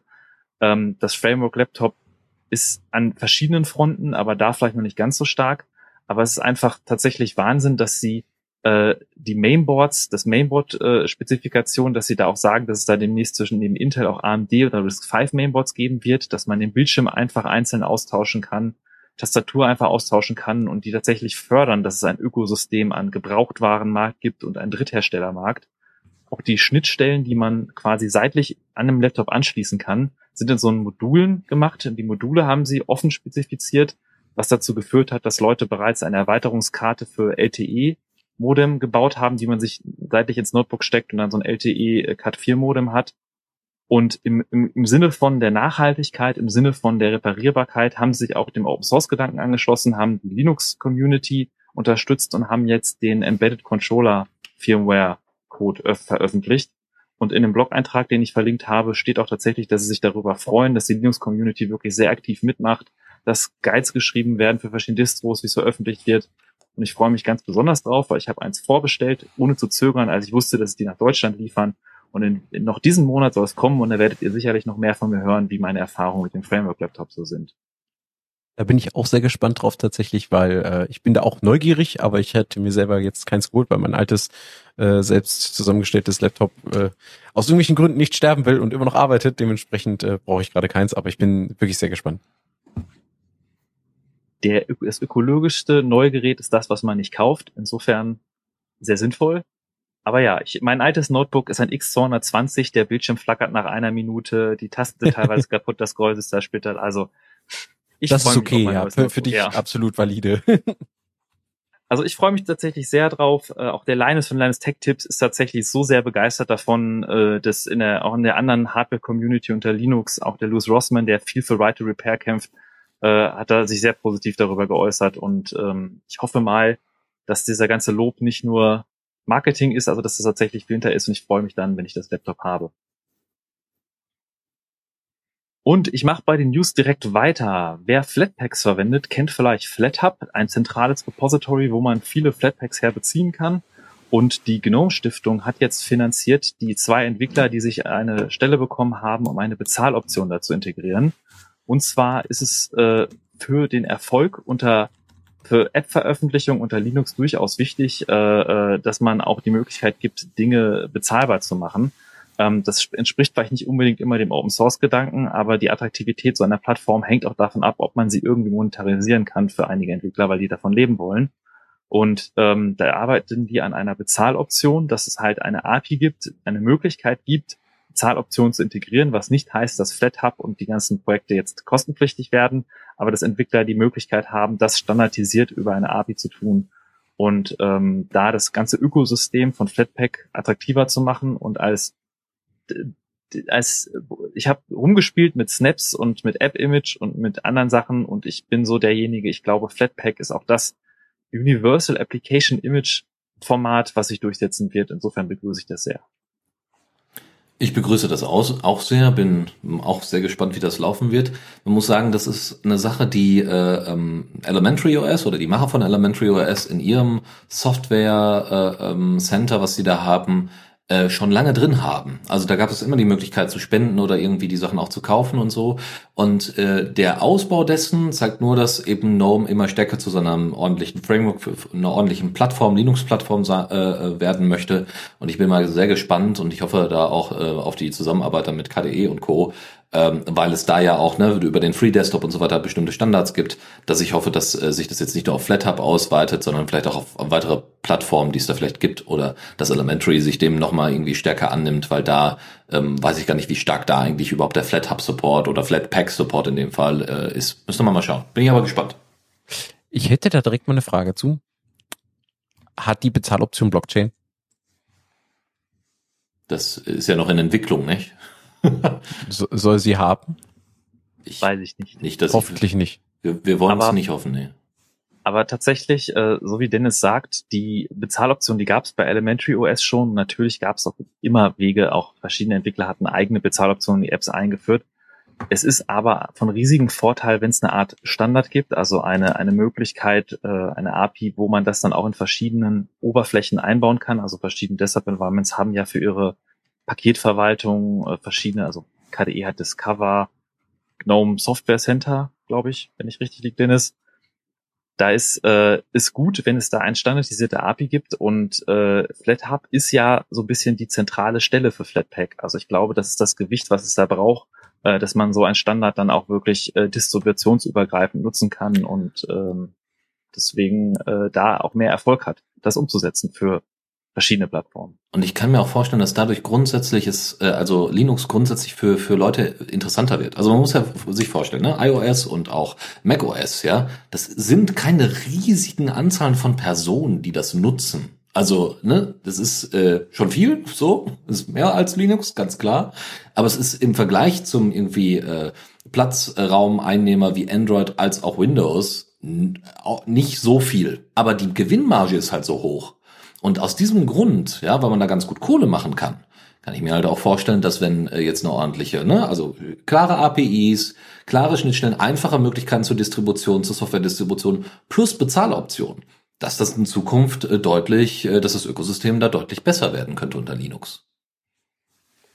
Heißt übrigens nicht zwangsläufig, nur weil man die Sachen bezahlt, dass die Sachen nicht Open Source sein können. Weil Adur, ich glaube Adur macht das so, die haben äh, irgendwie fertig paketierte Geschichten äh, und äh, manchmal muss man da, also wenn man das nicht übers Repo oder sowas äh, nimmt, äh, wenn oder wenn die Sachen vorkompiliert sind oder so, äh, ich glaube bei X, äh, ich glaube bei der Windows X oder so ist das so, dann ist man verpflichtet entsprechend Sachen zu zahlen. Und so könnte man das ja machen. Also wenn man sagt, okay, jetzt hier über FlatHub muss ich das äh, zahlen, aber wenn ich das mir selber organisieren möchte, dann gibt's andere Wege das gehört auch tatsächlich zu den Elementen, die es benötigt, um irgendwann äh, äh Linux, Jahr des Desktops von Linux zu realisieren. Ich glaube, auch 2022 wird wahrscheinlich nicht das Jahr von Linux auf dem Desktop. Ist ja schon so ein bisschen mehr so ein Running Gag. Aber äh, für gewisse Hersteller ist es halt eine richtige Hürde, für 20, 30 Distributionen zu paketieren zu müssen und auch die Monetarisierung selber zu implementieren zu müssen. Und solche Funktionen, universale Paketformate und Bezahloptionen fördern das, dass Linux allgemein als Plattform für einige in den Fokus vielleicht rutscht. Year of the Linux Desktop ist das Half-Life 3 unserer Zeit. Ja. Ganz, ganz ehrlich, ich habe schon seit zehn Jahren Linux auf dem Desktop und ich bin sehr zufrieden damit. Für mich ist das schon the decade of Linux Desktop. Linux. Ein weiteres Linux, was sich in den Alltag rein wuselt, ist äh, der Raspberry Pi. Der Raspberry Pi als kleiner, günstiger Einplatinencomputer hat als Betriebssystem Raspbian OS, das basiert auf Debian. Und eine wichtige News ist, dass die Foundation, Raspbian Foundation, jetzt das in 64-Bit-Version veröffentlicht hat. Es gab schon vorher Distributionen, die für ein Raspberry Pi, Raspberry Pi 64-Bit-Images gebaut haben, aber jetzt das offizielle Raspbian hat auch ein 64-Bit-Image. Und Jetzt fragt man sich, was, was bringt das einem großartig, weil so viel Terabyte RAM kann der kleine Raspberry Pi auch nicht haben. Allerdings ist es so, dass 64-Bit nicht nur die, die Größe des adressierbaren RAMs beeinflusst, sondern auch einige Befehle, wie breit, wie viel Daten die auf, aufnehmen können. Und in Benchmarks sind teilweise Performance-Sprünge von über 40 Prozent gemessen. Also das ist riesig, in, in, quer durch die Bank, durch alle möglichen äh, äh Applikationen. Und äh, der RAM-Verbrauch selbst steigt minimal, aber jetzt nicht 100 Prozent, er verdoppelt sich nicht, sondern die Adresspointer machen ja nicht alles aus und teilweise gibt es auch einen 32-Bit-Adressiermodus Modus bei ARM. Und äh, das kleines bisschen mehr RAM lohnt sich auf jeden Fall für den wirklich deutlich spürbaren Performance-Sprung in allen möglichen Bereichen. Einzig allein zum Beispiel die, das DRM-Plugin Witwein zur Wiedergabe von Netflix und so Witwein-kodierten Sachen ist, glaube ich, noch nicht 64-Bit kompatibel, da wird dran gearbeitet, aber ansonsten kann ich jedem empfehlen, wenn er ein Raspberry, Raspberry OS verwendet, auf seinem Raspberry Pi 4 sich die 64-Bit-Version zu installieren. So, und jetzt haben wir mal eine schöne Nachricht, äh, weil wir es Fediverse, äh, Fediverse jetzt schon öfters angesprochen haben. Es gibt ein, äh, unter fediverse.party gibt es einen Post, der explizit erklärt, wie das, wie, also in Retrospektive, wie denn 2021 für das Fediverse gelaufen ist. Gibt's viele Informationen, ich gehe nur mal durch ein paar durch. Also wir haben uns erweitert von 2020 bis 2021 ähm, ist äh, das Fediverse expandiert, nämlich äh, zu, von 5000 auf über 7000 Servern, zumindest die, die bekannt sind natürlich, weil Fediverse ist natürlich, hm, damit sind es 2700 Nodes mehr als vorher. Ähm, dann haben wir mehrere, also es gibt äh, unglaublichen Wuchs bei den einzelnen Applikationen. Also PeerTube zum Beispiel hat äh, seine Zahlen verdreifacht. Misskey hat seine, da, äh, seine äh, Sachen vervierfacht. Kannte ich auch noch nicht. Äh, Miski ist einfach so eher der japanische Ableger von Mastodon, wenn man so möchte. Also es ist kein Mastodon, aber es ist kein ActivityPub. Funkwhale verdreifachte die Servernummern, Pleroma verdoppelte die Serveranzahl, äh, Write Freely ist auch nochmal deutlich größer geworden. Mastodon hat eine Steigerung von fast 30 Prozent, was in absoluten Zahlen äh, der, äh, der meiste Serveranstieg tatsächlich ist was ziemlich beeindruckend ist. Auch bei PeerTube hätte ich das nicht erwartet, dass so viele neue PeerTube-Instanzen dazu äh, kommen. Pixelfed ist auch nochmal ge äh, äh, gesteigert worden. Und es gibt ohne Ende neue Projekte, die dem Fediverse jetzt dazugekommen sind. Also GoToSocial, Owncast, äh, das ist so eine self-hosted äh, Live-Streaming-Plattform, die wir schon mal vorgestellt haben. Castropod für, Platt, äh, für Podcasts äh, kann das inzwischen. Inventar, wo ich gleich nochmal detailliert drauf, äh, zu, äh, drauf äh, zurückgreifen werde. Äh, GoBlock, Stringer, BobWiki, Wolfgame, Dharma, Lectern, Cat, äh, Catcast, F-Channel und äh, Matic Node und HVXAHV. Das ist äh, ebenfalls ein dezentrales soziales Netzwerk. Das soll euch äh, erstmal nur im Hinterkopf bleiben und die ganzen Show Notes und den Beitrag und so weiter findet ihr dann da und auch die ganzen Beiträge, äh, die ganzen Projekte, die jetzt genannt worden sind, könnt ihr dort einfach sehen. Es ist auf jeden Fall deutlich gewachsen und das war, finde ich, zu Beginn des Fediverse überhaupt nicht absehbar. Es gab ja schon mehrere Versuche, äh, Diaspora und Co. Und äh, deswegen ist es schön, dass Mastodon da als Zugpferd ganz, ganz viele mitgezogen hat und das Fediverse immer, immer größer wird. Was ja auch absolut für das Fediverse spricht, ist ja die Tatsache, ähm, finde ich, dass jemand, der vor allen Dingen von seiner Reichweite lebt, das heißt Bloggerinnen, Vloggerinnen, ähm, InfluencerInnen, was auch immer, ähm, sagen ja immer, sie brauchen ja ihre Reichweite auf Twitter, weil nur da erreicht man die Leute und so. Ähm, und ich finde, Aral Balkan, den hatten wir ja vorhin schon erwähnt, hat mal ein sehr schönes kleines Experiment gemacht, wo er ein, ähm, ja, äh, ein, ein Hard Love Post äh, gemacht hat und hat ihn halt einfach mal äh, gleichermaßen auf Mastodon und auf Twitter verbreitet und hat einfach mal geguckt, wie viele Leute ähm, reagieren denn so äh, da drauf. Und äh, er hat auf Twitter dann nämlich, also er hat diesen, für denselben Post hat er auf Twitter bei 43.000 Followern acht Boosts und 58 Likes bekommen. Und im Fediverse, wo äh, gerade mal so 8.500, also nicht mal ein Bruchteil, weniger als ein Viertel der Menschen äh, ihm folgen, hat er stattdessen aber 57 Boostings bekommen und 106 Likes. Vor allen Dingen die Boosts sind interessant, weil er hat halt ja sechsmal so viele Boosts gekriegt, was bedeutet, dass du eben halt jeder Boost bedeutet ja, dass dein dein Inhalt, den du gemacht hast, sich in eine andere Peer Group verbreitet, weil dann sagt jemand anders, das finde ich interessant und ich teile das mit allen, die mir folgen. Und äh, da ist das natürlich ähm, finde ich, mal ein schönes Beispiel dafür, wie sehr äh, ähm, Twitter mit Hilfe von Algorithmen Einfluss darauf nimmt, wer dich wirklich hören oder na, in dem Fall lesen kann. Er schreibt auch darunter, Your thousands of followers on Twitter mean nothing because the algorithm decides who gets to hear you. Und das ist Mastodon und im Fediverse mit ActivityPub halt nicht der Fall, sondern da bestimmen die Leute, wer dich hört. Das heißt, populäre Inhalte verbreiten sich da wesentlich leichter. Alles eine Frage der Bubble. So ist es. Ja, das würde ich Aber- auch sagen. Ja.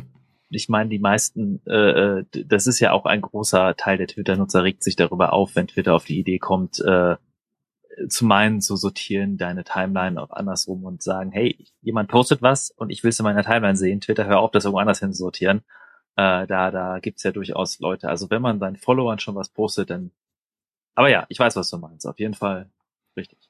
Also warum sollte es denn andere, also äh, ne, so, so Begrenzungsmechanismen geben wie bei Facebook auch? Bei Facebook ist ja so, dass Alternativen zu Facebook immer äh, sehr, sehr eingeschränkt überhaupt geteilt werden können und so weiter. Also das hat man schon mehrfach versucht zu, nachzuvollziehen. Und das könnte ich mir bei Twitter halt auch super vorstellen. Ja? Oder dann einfach gesagt wird, ne, das wird aber eingestuft, so ist halt nicht so populär das Thema. Alternativen zu, zu, zu Twitter aus eigenem Interesse. Aber mal gucken, Twitter hat ja auch irgendwie so ganz komische Ideen, so sich irgendwie stärker dezentraler aufzustellen. Das finde ich sehr komisch, äh, in welche Richtung. Also, also ich vertraue Twitter da nicht, dass das auf einmal Teil des Fediverses wird. Würde nicht ihrem Geschäftsmodell entsprechen. Ja. Ganz einfach. Und wer will dann auch noch kostenlos Werbung sich dann, also warum, wieso? also dann kann ich auch einfach meine eigene Instanz nehmen. Nochmal kurz zu Inventar, was ich gerade erwähnt hatte. Inventar ist eine Software, mit der man äh, ähm, sein, also Bücher vor allem oder Comic, also Comic Books und so weiter entsprechend äh, ja äh, sammeln kann. Also im Sinne von, ne, habe ich gelesen, fand ich ganz gut, wie auch immer, empfehlen kann natürlich auch. Aber primär einfach zu zeigen, so das habe ich gelesen, ne? Und ich glaube, man kann sogar Sachen ähm, zum zum Tausch anbieten oder sowas. Solche Möglichkeiten gibt's auch. Ähm, und es kann jetzt ActivityPub seit einer Weile. Mm, Ihr könnt äh, Nutzer abonnieren, ihr könnt Autoren abonnieren, ihr könnt Serien abonnieren, ihr könnt äh, Publisher abonnieren und es gibt auch noch Collections von bestimmten Publishern. Die könnt ihr ebenfalls abonnieren, was ziemlich cool ist, finde ich. Also, dass man einfach dann entsprechend die IDs hat. Die werden ganz normal gehandhabt wie ganz normale Nutzer. Ja, dann könnt ihr die entsprechend, wenn ihr die URL kennt von Inventar, äh, äh, von der Hauptinstanz oder von irgendeiner Nebeninstanz, weil ne, ActivityPub dezentral und so, dann könnt ihr diese Sachen einfach abonnieren. Das ist schon, ist schon ganz nett, äh, wer jetzt irgendwie äh, großer Bücherwurm ist. Jetzt kam, kam gerade die Frage ganz kurz aus dem Chat, äh, wie verhält sich Inventar zu Bookworm? Äh, Bookworm ähm, ist mehr auf Bewertung von Büchern aus. Inventar ist mehr auf die Lagerung in Anführungszeichen von Büchern aus und eben, ne, also so einer allgemeinem Archiv.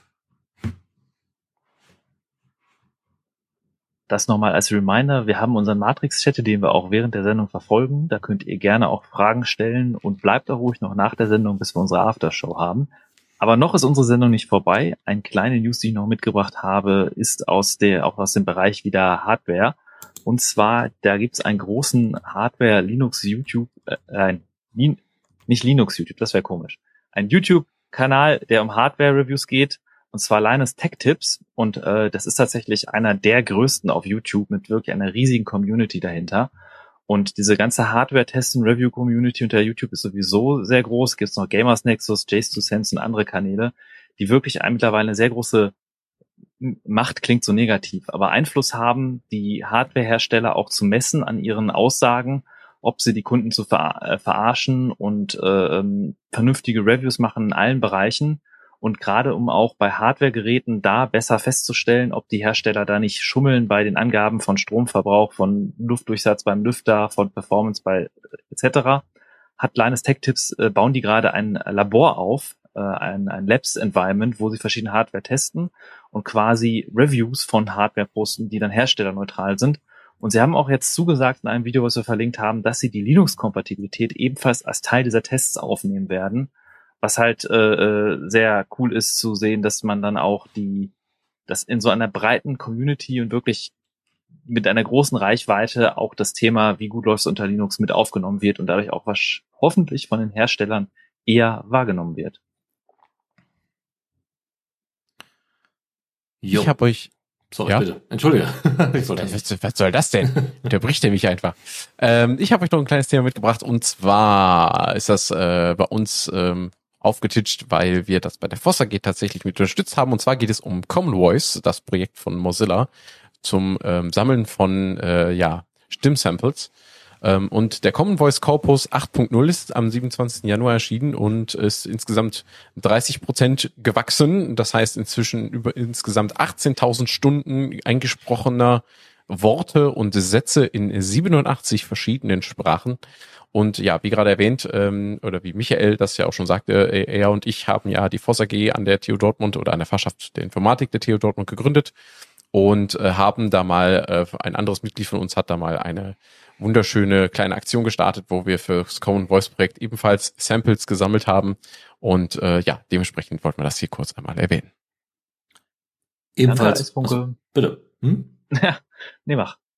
Ebenfalls kurz erwähnen, äh, Pinephone-Updates gibt es. Äh, nämlich einmal kann die Pinephone-Tastatur bestellt werden. Schaut sie euch an, ob sie euch gefällt. Das macht das Ding ein bisschen dicker, aber vielleicht kann man damit deutlich besser tippen. Und das andere ist äh, Toeboot. Toeboot äh, oder Tauboot ist ein Installer fürs Pinephone. Damit könnt ihr relativ schnell Postmarket OS über eine SD-Karte auf euer Gerät bringen. Packt ihr einfach das Image auf die SD-Karte, startet das Gerät von neuem, das zieht sich die Information von der SD-Karte, ihr habt eine kleine grafische Oberfläche, klickt auf Flashen, dann ist das Ding geflasht nach, einem, nach ein paar Minuten, müsst natürlich noch Strom anpacken und danach könnt ihr die SD-Karte wieder entfernen und es bootet Postmarket OS, damit ihr auf dem Pinephone ganz in Ruhe, super supported, Postmarket OS nutzen könnt. Und letztendlich für die News Section habe ich auch noch mitgebracht Nvidia for API Driver. Ist ein Projekt von einem Nutzer namens Elfato, cooler Name, das in der Version 0.0.5 gestern veröffentlicht wurde. Und der Sinn und Zweck dahinter ist der, dass der Nvidia Treiber unter Linux äh, zu ja auch proprietär ist und äh, die Nvidia Entwickler sich nicht immer ganz so verhalten, wie die Open Source Community sich das wünscht und dann manchmal Stolpersteine in den Weg lebt. Der der eine oder andere erinnert sich vielleicht an den berühmten Stinkefinger von Linus Torvalds. Ähm, der ist nicht ganz zu Unrecht, weil die auch äh, ihre API nicht immer dem so designen, wie es zum Beispiel für Wayland benötigt wird und das auch erst vor kurzem möglich ist, Wayland vernünftig mit dem Binärtreiber von Nvidia zu betreiben. Genauso ist die äh, Videodekodierung, Hardware-Videodekodierung NVDEC nicht kompatibel mit äh, einigen Implementationen, die zum Beispiel in der Open Source Welt üblich sind, wie die VA-API. Das ist die API, die zum Beispiel auch von Firefox verwendet wird, um Hardware beschleunigt Videos zu dekodieren. Und der Nutzer hat jetzt implementiert einen Treiber, der quasi die VA-API zum beschleunigten Dekodieren von verschiedenen Videoformaten inklusive AV1 auf dem NVIDIA-Binärtreiber ermöglicht. Und ähm, das benötigt aktuell noch eine Beta-Version von Firefox, aber sollte dann demnächst möglich sein, dass man dann mehr Videos in Firefox unter Linux mit Videobeschleunigung schauen kann und nicht mehr der CPU so gegrillt wird. Auch wenn man den proprietären Nvidia-Treiber verwendet.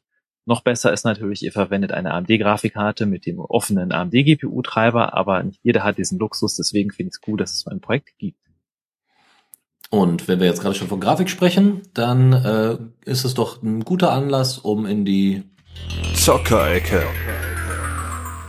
zu gehen. Und zwar, ähm, Ubuntu stellt nämlich jetzt endlich mal jemanden für Linux Gaming ein.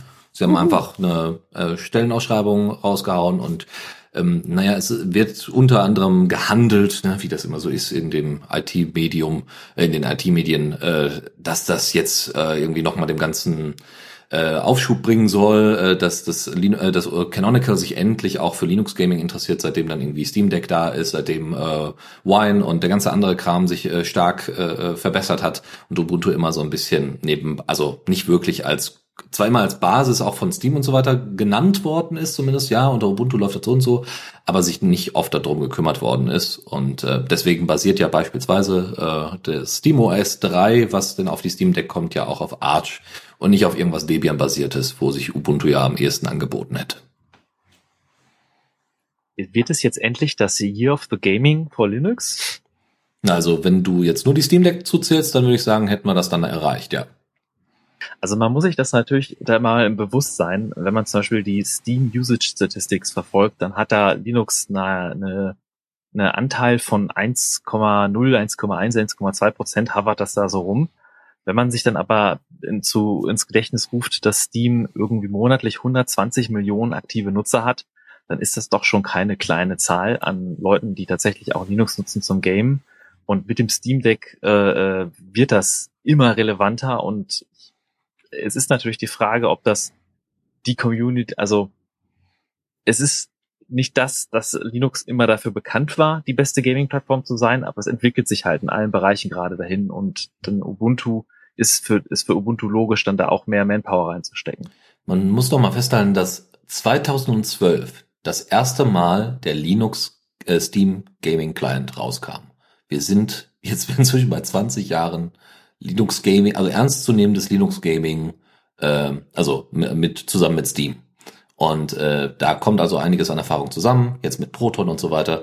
Es gab eine schöne These, die ich dazu, äh, die ich, die, die ich da gut verfolgen konnte oder die ich da, da durchaus äh, interessant finde, nämlich, dass wenn die Steam Deck jetzt rauskommt, wir quasi so eine Art Basis haben, mit der, äh, an der dann quasi alle Spiele sich orientieren können, die für einen PC entwickelt werden. Solange die also Steam Verified, also ne, Steam Deck Verified sind, äh, ist das quasi die Basis, unter der die laufen müssen. Die können natürlich noch höhere Grafikanforderungen haben und so weiter, aber solange die fluid auf einem, auf einer Steam Deck laufen, heißt das, dass es auch vielleicht möglicherweise in Zukunft nachhaltiger sein könnte.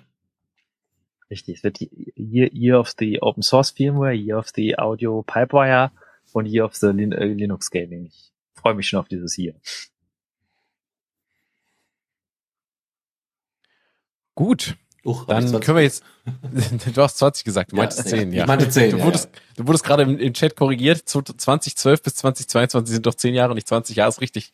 Äh, Dennis kann nur gerade nicht rechnen. Macht nichts. Das, das üben wir, machen, wir noch, Dennis. Das üben wir noch, wir machen einfach mal weiter und zwar mit äh, meiner äh, ja, Pflicht, First Pflichtrubrik in ähm, der Zockerecke und zwar mit This Month, This Month in Valorant, so rum.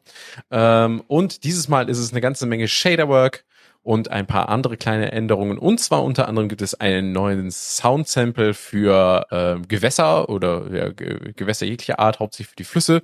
Ähm, jetzt ist es so ein komischer, äh, finde ich, immer noch komischer Bubble-Sound, also irgendwie, als würden viele ganz kleine Bläschen platzen oder so. Und es ist irgendwie auch nicht so ganz das richtige Geräusch, das man für einen Fluss erwartet. Ähm, ja, Begründung der, desjenigen, der das eingebracht hatte, war, ja, vorher klang das irgendwie komisch.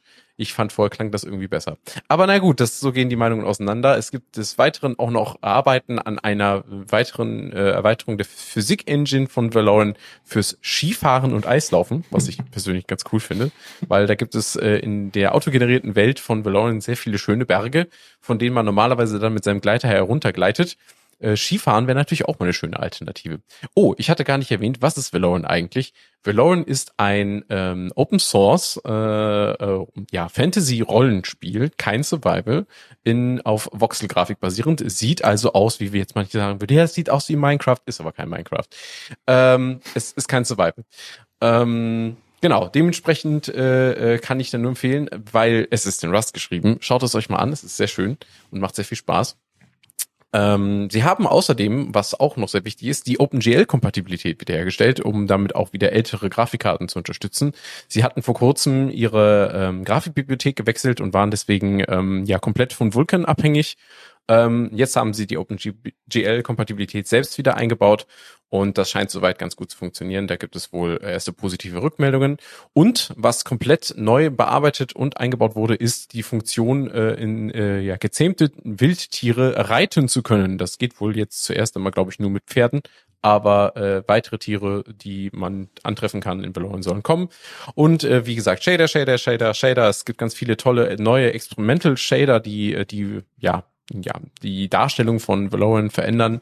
Ähm, die kann man sich da in, in dem verlinkten äh, ähm, ja, Dokumentation von Valorant einfach mal reinziehen und mal ein bisschen damit herumspielen. Keine Garantie, dass es später mal nicht kaputt geht, aber es macht auf jeden Fall Spaß, das mal zu machen. Ähm, was gibt es sonst noch für Gruppen, die gemeinsam unterwegs sind, um gefährliche Dungeons oder Höhlen zu erkunden? Kann man jetzt nun auch Kartenwegpunkte speichern und mit der Gruppe teilen, sodass man sich leichter wiederfindet oder an einem Punkt sammeln kann. Und es gibt natürlich noch viele weitere kleine Verbesserungen und in Planung ist ein Dungeon Looking, äh, Dungeon Looks Overhaul, wo sie die komplette äh, ja, Dungeon-Vielfalt nochmal erweitern wollen. Ja, dann äh, haben wir noch, weil wir gerade schon so viel über die Steam Deck gesprochen haben, noch eine kleine News, nämlich Valve hat die Cut-Dateien von der Steam Deck veröffentlicht. Was bedeutet, ihr könnt jetzt Anpassungen machen und äh, selber, weiß ich nicht, 3D gedruckten Kram und Schächtelchen und Säckchen und was auch immer, also Zubehör noch und nöcher dafür äh, herstellen ähm, und ähm, die und vielleicht möglicherweise Teile auch neu anpassen, also neu ausdrucken und dann entsprechend da dran schrauben, äh, wenn ihr die customizen wollt. Das ist schön, dass es diese, diesen Gedanken, dass man solche Sachen veröffentlicht und auch ermöglicht für andere Firmen sowas dann Erweiterung zu bauen. Das war nicht selbstverständlich und da muss man auch ein bisschen diesem Bright Repair Movement danken, Louis Rossman und, und solche Firmen wie Framework. Und dann Valve einfach macht weiter und ist ganz offen darüber, wie man die Steam Deck auseinander nimmt, repariert oder auch die Cut-Dateien veröffentlicht. Sehr positiv.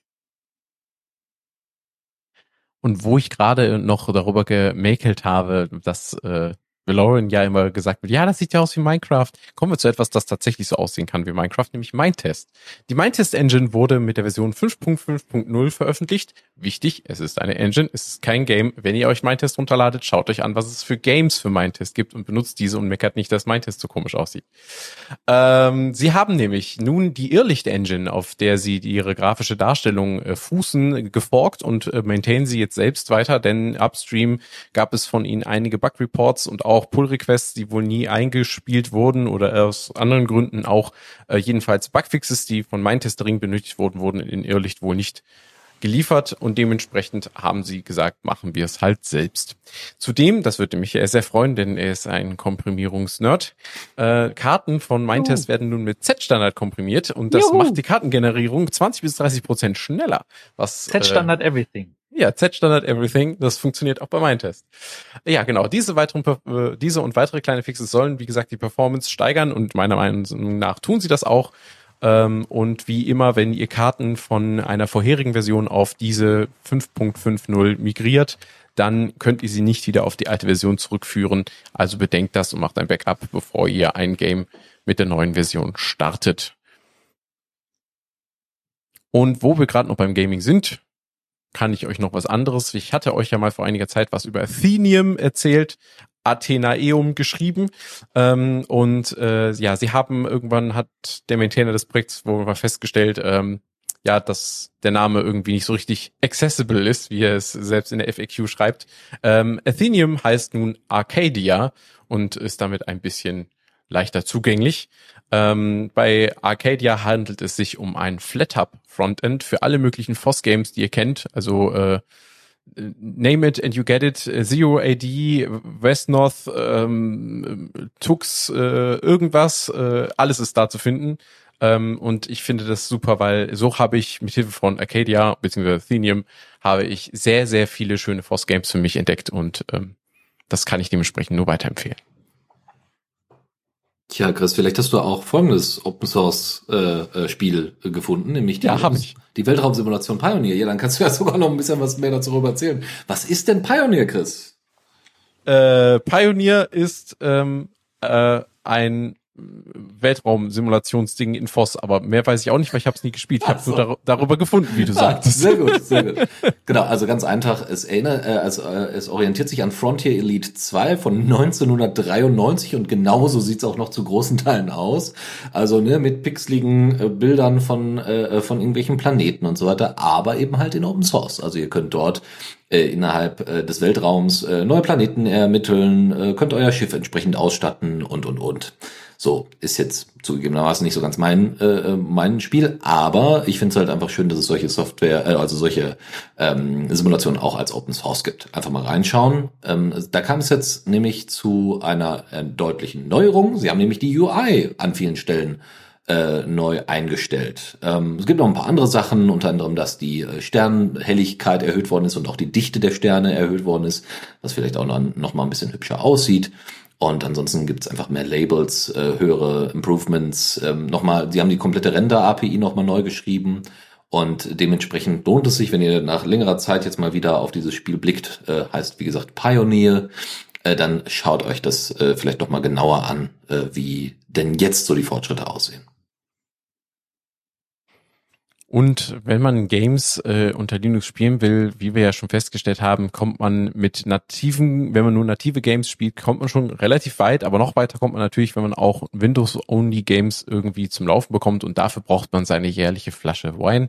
Die habe ich euch mitgebracht, denn Wine wurde jetzt seinen jährlichen Major Release äh, veröffentlicht in der Version 7.0 und verpackt damit alle Updates, die in den 6-Punkt-Versionen gekommen sind, in ein großes Paket zusammen.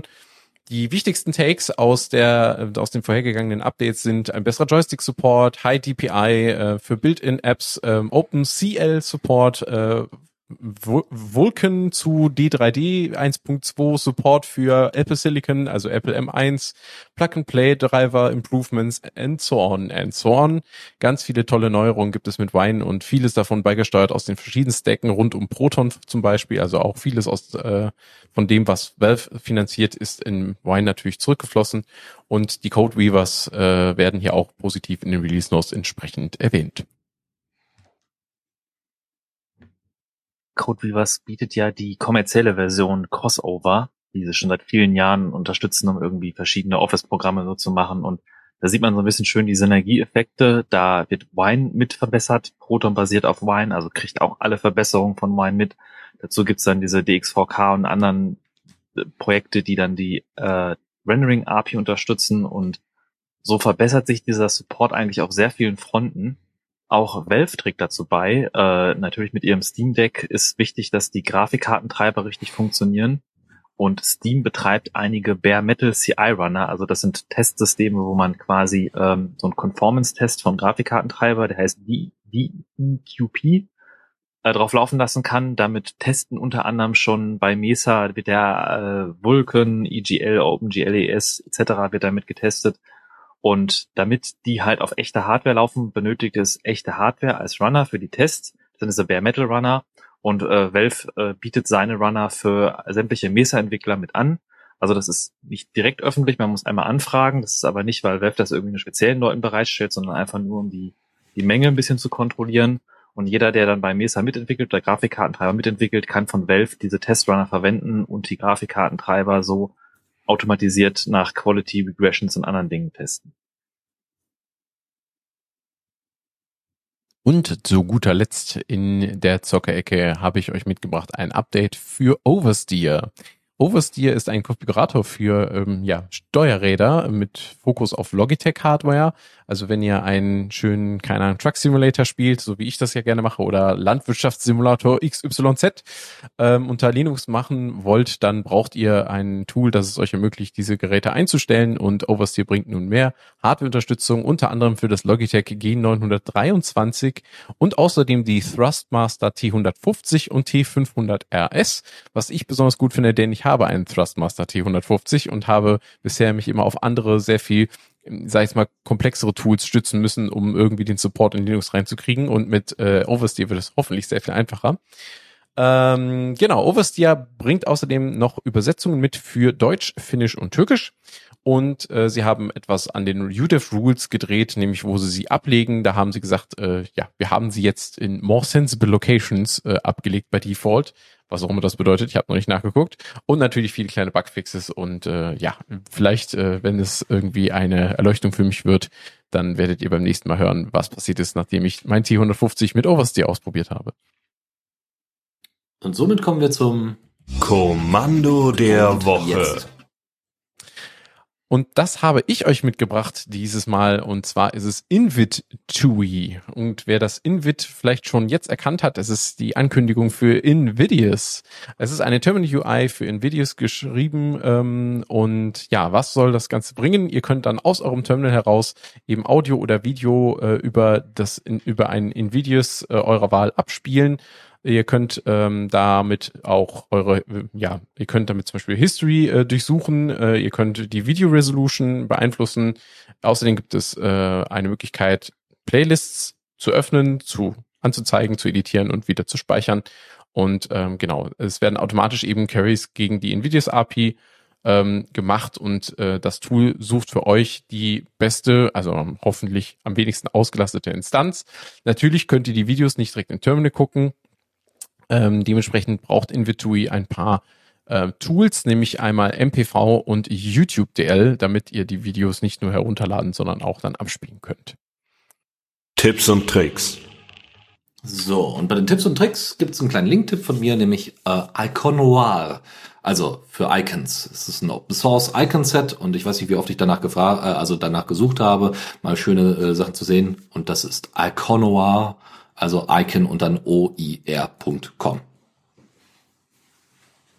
Und ich habe ein kleines Tool mitgebracht und ein positives Feature ist. Es ist es in Rust geschrieben. das, na gut.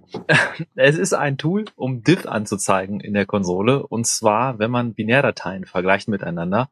Die, die Binärdateien schaut man sich ja meistens als Hex an. Das heißt, es ist schon an sich ein kleines Kommandozeilen-Utility, was als Hexviewer ganz nett taugt.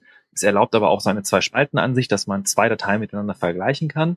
Ähm, BioDiff heißt das übrigens. Das erwähnte ich gerade gar nicht. In den Show Notes verlinkt BioDiff. Und es äh, bietet einen weiteren äh, Kniff. Es das heißt nämlich BioDiff, weil es auf Algorithmen basiert, die man normalerweise in der Biologie als zum Alignen von DNA verwendet. Äh, Smith-Waterman-Algorithmus zum Beispiel. Ähm, es geht darum, dass gewisse Sequenzen, die einen gewissen Ähnlichkeitsindex erreichen, nebeneinander angeordnet sind. Das heißt, dass dann ein Teil der Daten runtergeschoben wird und man dann wirklich die Daten nebeneinander sieht, die größtenteils ähnlich sind, dann die einzelnen Stellen markiert werden, die nicht ähnlich sind. Das hat man normalerweise in der DNA-Forschung, wo man dann DNA-Sequenzen vergleicht miteinander. Aber jemand hat das dann halt übernommen und hat das dann als binär-Diff-Viewer, den man sich zum Beispiel auch in Git konfigurieren kann als Git-Diffviewer für Binärdateien, äh, ein praktisches Kommandozeilen-Utility. Noch einen kleinen Link-Tipp von mir. Es gibt einen kleinen Forumsbeitrag auf linuxnews.de und dort geht es unter anderem darum, dass Fedora Silverblue mal in einen Langzeittest geschickt worden ist. Einfach mal ein paar Monate ausprobiert und die Erfahrungen, die die Person, der Autor da gemacht hat, könnt ihr euch dann dort einfach anlesen.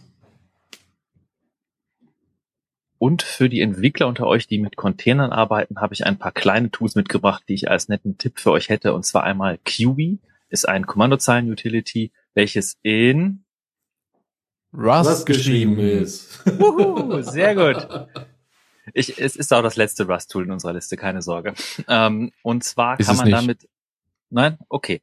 Da, damit kann man zwischen Kontexten und Namespaces im Kubernetes sehr einfach wechseln, dass man sich das umkonfiguriert und nicht bei jedem Kommando mit angeben muss. Und wer mit Kubernetes arbeitet, äh, kennt, dass das manchmal nervig ist. Mit äh, QB kann man das schnell switchen.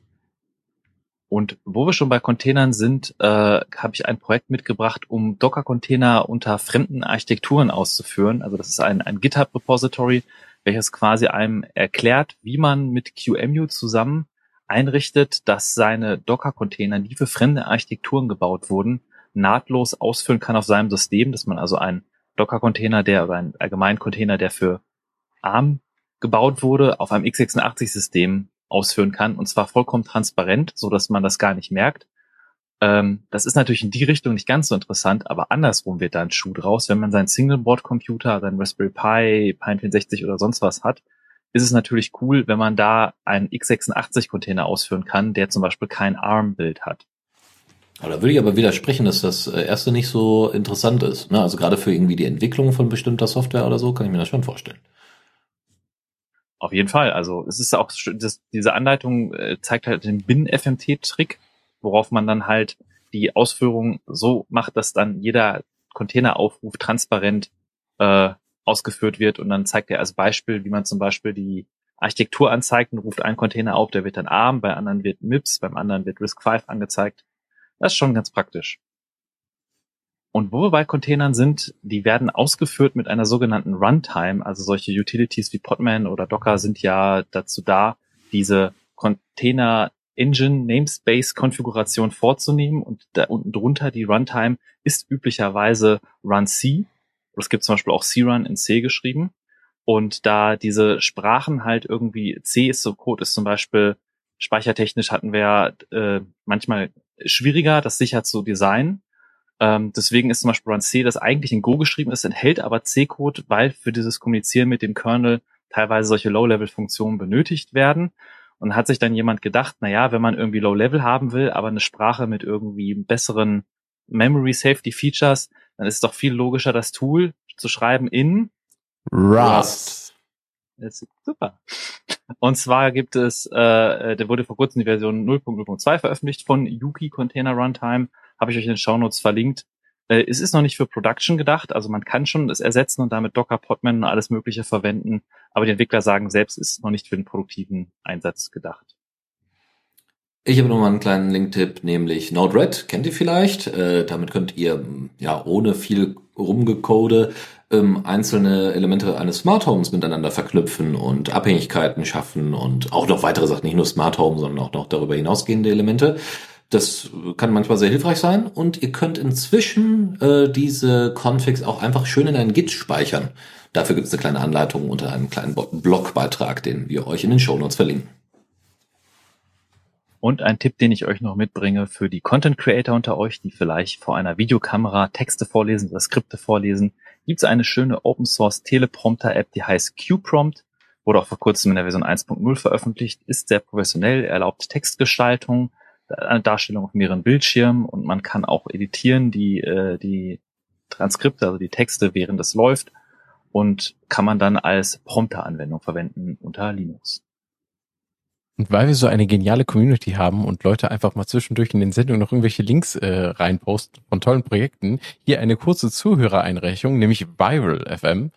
Ähm, das ist eine automatisierte lokale Radiostation. Ähm, Im Grunde verhält es sich wie eine Top 100 Music Radiostation, aber in dem freie Musik bei euch heruntergeladen und dann abgespielt wird mit einem, ja, mit einem Randomisierungsverfahren eurer Wahl. Und diese Musik kann dann, wenn sie euch nicht gefällt, geskippt oder eben aus der Rotation verworfen werden. Und da die Musik eben lokal gehalten wird, spielt die Station natürlich für euch auch offline weiter. Und die Motivation, äh, so schreibt äh, der Maintainer, ist wohl ähm, dahinter gewesen, leichter neue Musik finden zu können, weil es so viele großartige freie Musik äh, draußen im Internet gibt und es einfach viel zu schwierig ist, die immer zu finden, hat er sich gedacht, ich streamline das Ganze mal und baue mir ein kleines Tool, das das für mich einfach macht und ich kann dann einfach durchklicken und was mir gefällt, äh, das lasse ich drin und was mir nicht gefällt, das werfe ich raus und so finde ich ganz schnell neue Musik. Ähm, ja, nach eigener Aussage ist er bisher der alleinige Nutzende dieses Projektes, also probiert es aus. Wir verlinken es in unseren Shownotes und danke an Peter Neuen für die Einreichung. Mehr Beta-Tester. So. Ja, man muss sagen, äh, der läuft hier uns noch den Rang ab mit unserem Radio hier. Können wir alles direkt alles auf Viral FM umstellen und dann mal gucken, was passiert. Er hört nur noch jeder sein eigenes Radio. Ja, ach na ja, also man kann ja da trotzdem mal äh, ne, äh, das, das so ein bisschen akkumulieren. Activity Pub dazwischen schalten, wunderbar. Aber allgemein als Hinweis, wenn ihr auch selbst spannende Projekte habt, an denen ihr arbeitet, sendet die uns ruhig ein. Äh, am besten noch vor der Sendung und nicht während der Sendung, aber tatsächlich äh, schauen wir uns die auch gerne an. Ich habe noch zuletzt einen kleinen Tipp für euch. Wenn ihr mal bei einem Arzt ein MRT hattet oder ein Röntgenbild, äh, da könnt ihr bei vielen Ärzten könnt ihr die Daten von euch selbst bekommen. Auf CD oder USB-Stick kriegt ihr die dann. Und zwar sind das dann medizinische Bilder, die sind meistens in dem DICOM-Format und da gibt's dann auch ein Windows-Tool zum als DICOM-Viewer. Da gibt's aber auch was Schönes für Linux, das heißt ELISA MS habe ich euch in den Shownotes verlinkt, um halt medizinische Bilder im DICOM-Format sich selber zu Hause angucken zu können. Habe ich tatsächlich auch schon benutzt und muss ich sagen, ist ein richtig lustiges Tool. Äh, alle sagen ja immer, ich kann meiner Frau ja nicht in den Kopf gucken. Ich kann demnächst behaupten, ja, kann ich, weil erstens bin ich dann verheiratet und zweitens habe ich tatsächlich äh, Rönt, äh, MRT-Aufnahmen von äh, dem Schädel meiner, Verlo meiner Verlobten. Passt also Ja. ganz gut. Ja, das ist überhaupt nicht creepy, diese Aussage. Also ich würde, würde die gerne als Jingle einfach separat mal rausschneiden aus dem Ganzen hier. Bitte nicht. Kann meiner Frau in den Kopf gucken, sehr gut. Ja, ich habe Fotos von dem Schädel meiner Frau. Juhu. Ja, vielleicht kannst du ja ein Video draus machen, so ein Daumenkino oder so. Solltest du das Video aber falsch herum aufgezeichnet haben oder zusammengefasst haben, dann kommt unser letzter Link-Tipp für diese Sendung hier ins Spiel, nämlich wie ihr das Video, gibt's hier eine Anleitung auf, äh, von Natenom, äh, wie man ein Video ohne Re-Encoding einfach rotieren kann. Natürlich immer nur um 90 Grad, aber so, dass ihr keinen großen äh, Prozessoraufwand damit betreiben müsst. Und damit war das das Ende der Linux Launch. Genau. Vielen lieben Dank, dass ihr mit uns äh, geblieben seid oder bei uns geblieben seid, diese anderthalb Stunden. Und äh, auch vielen lieben Dank an alle Plattformen, von denen wir unsere News äh, aggregieren, von linuxnews.de, GNU Linux, CH, Gaming und Linux.com, Foronix.com und wie sie alle heißen. Es ist ganz großartig, dass wir auf so großartige Inhalte wie die euren zurückgreifen können. Und ähm, ja, für an unsere lieben Zuhörenden ähm, hier nochmal der Hinweis, äh, wenn ihr mit uns kommunizieren wollt, dann denkt doch bitte an äh, unserem Matrix-Raum auf äh, hash äh, the radio cc Doppelpunkt libera.chat, auch genauso unter dem unter IRC zu erreichen. Ähm, wenn ihr uns eine E-Mail schicken wollt mit tollen neuen Inhalten, dann tut das doch bitte mit kommentar at theradio.cc. Und ähm, für alle, die äh, jetzt äh, tatsächlich live dabei sind, ähm, kommt jetzt gleich noch unsere tolle Aftershow und der Michael hat noch was für euch. Ja, ich wollte vor allem sagen, dass es mich äh, gerade hat gesehen, so viele Themen, wie wir heute hatten. Ich bin erstaunt, dass wir nach anderthalb Stunden durch sind. Aber dieses Jahr fängt großartig an. In sehr vielen Bereichen passiert sehr viel in der Open Source Welt. Ich freue mich wirklich nach den ganzen anderen trüberen Dingen, die passieren, ist äh, in der Linux-Welt gerade viel los und ich freue mich, was es so in den nächsten Monaten alles gibt. Und äh, genau, und normalerweise in unserer Aftershow erwähnen wir auch den Sendetermin der nächsten Sendung. Allerdings hat der ein oder andere aufmerksame Zuhörer vielleicht schon gesehen, dass auf unserer Seite wir bereits den äh, Sendeplan für das Jahr gefüllt haben und ihr da bereits nachgucken könnt, wann unsere nächsten Linux-Sendungen laufen. Die nächste wird nämlich genau in einem Monat wieder am Sonntag um 17 Uhr stattfinden. Ähm, gegebenenfalls, wenn es da Updates gibt, werden wir euch informieren, aber dann wisst ihr schon, wann ihr wieder live einschalten könnt und zuhören könnt. Und ich freue mich, bedanke mich auch für vielen Dank fürs Zuhören und natürlich meinen beiden Mitmoderatoren Dennis und Chris. Vielen lieben Dank und sehr, sehr gerne, dass du noch darauf hinweist. Ähm, und solltet ihr äh, nicht nur uns toll finden, sondern auch die Arbeit, die wir tun, dann erzählt doch bitte gerne weiter, dass wir das machen und äh, erzählt es Familienfreunden oder sonstigen Linux-Interessierten, ähm, weil Katze, Zuhörende. Hund. Ja, genau, das ist auch gut. Da haben wir gerade die Haustiere zählen auch. Aber in diesem Sinne, einen angenehmen Restsonntag und einen schönen Abend und wir hören uns gleich in der Aftershow. Ciao, ciao. Tschüss.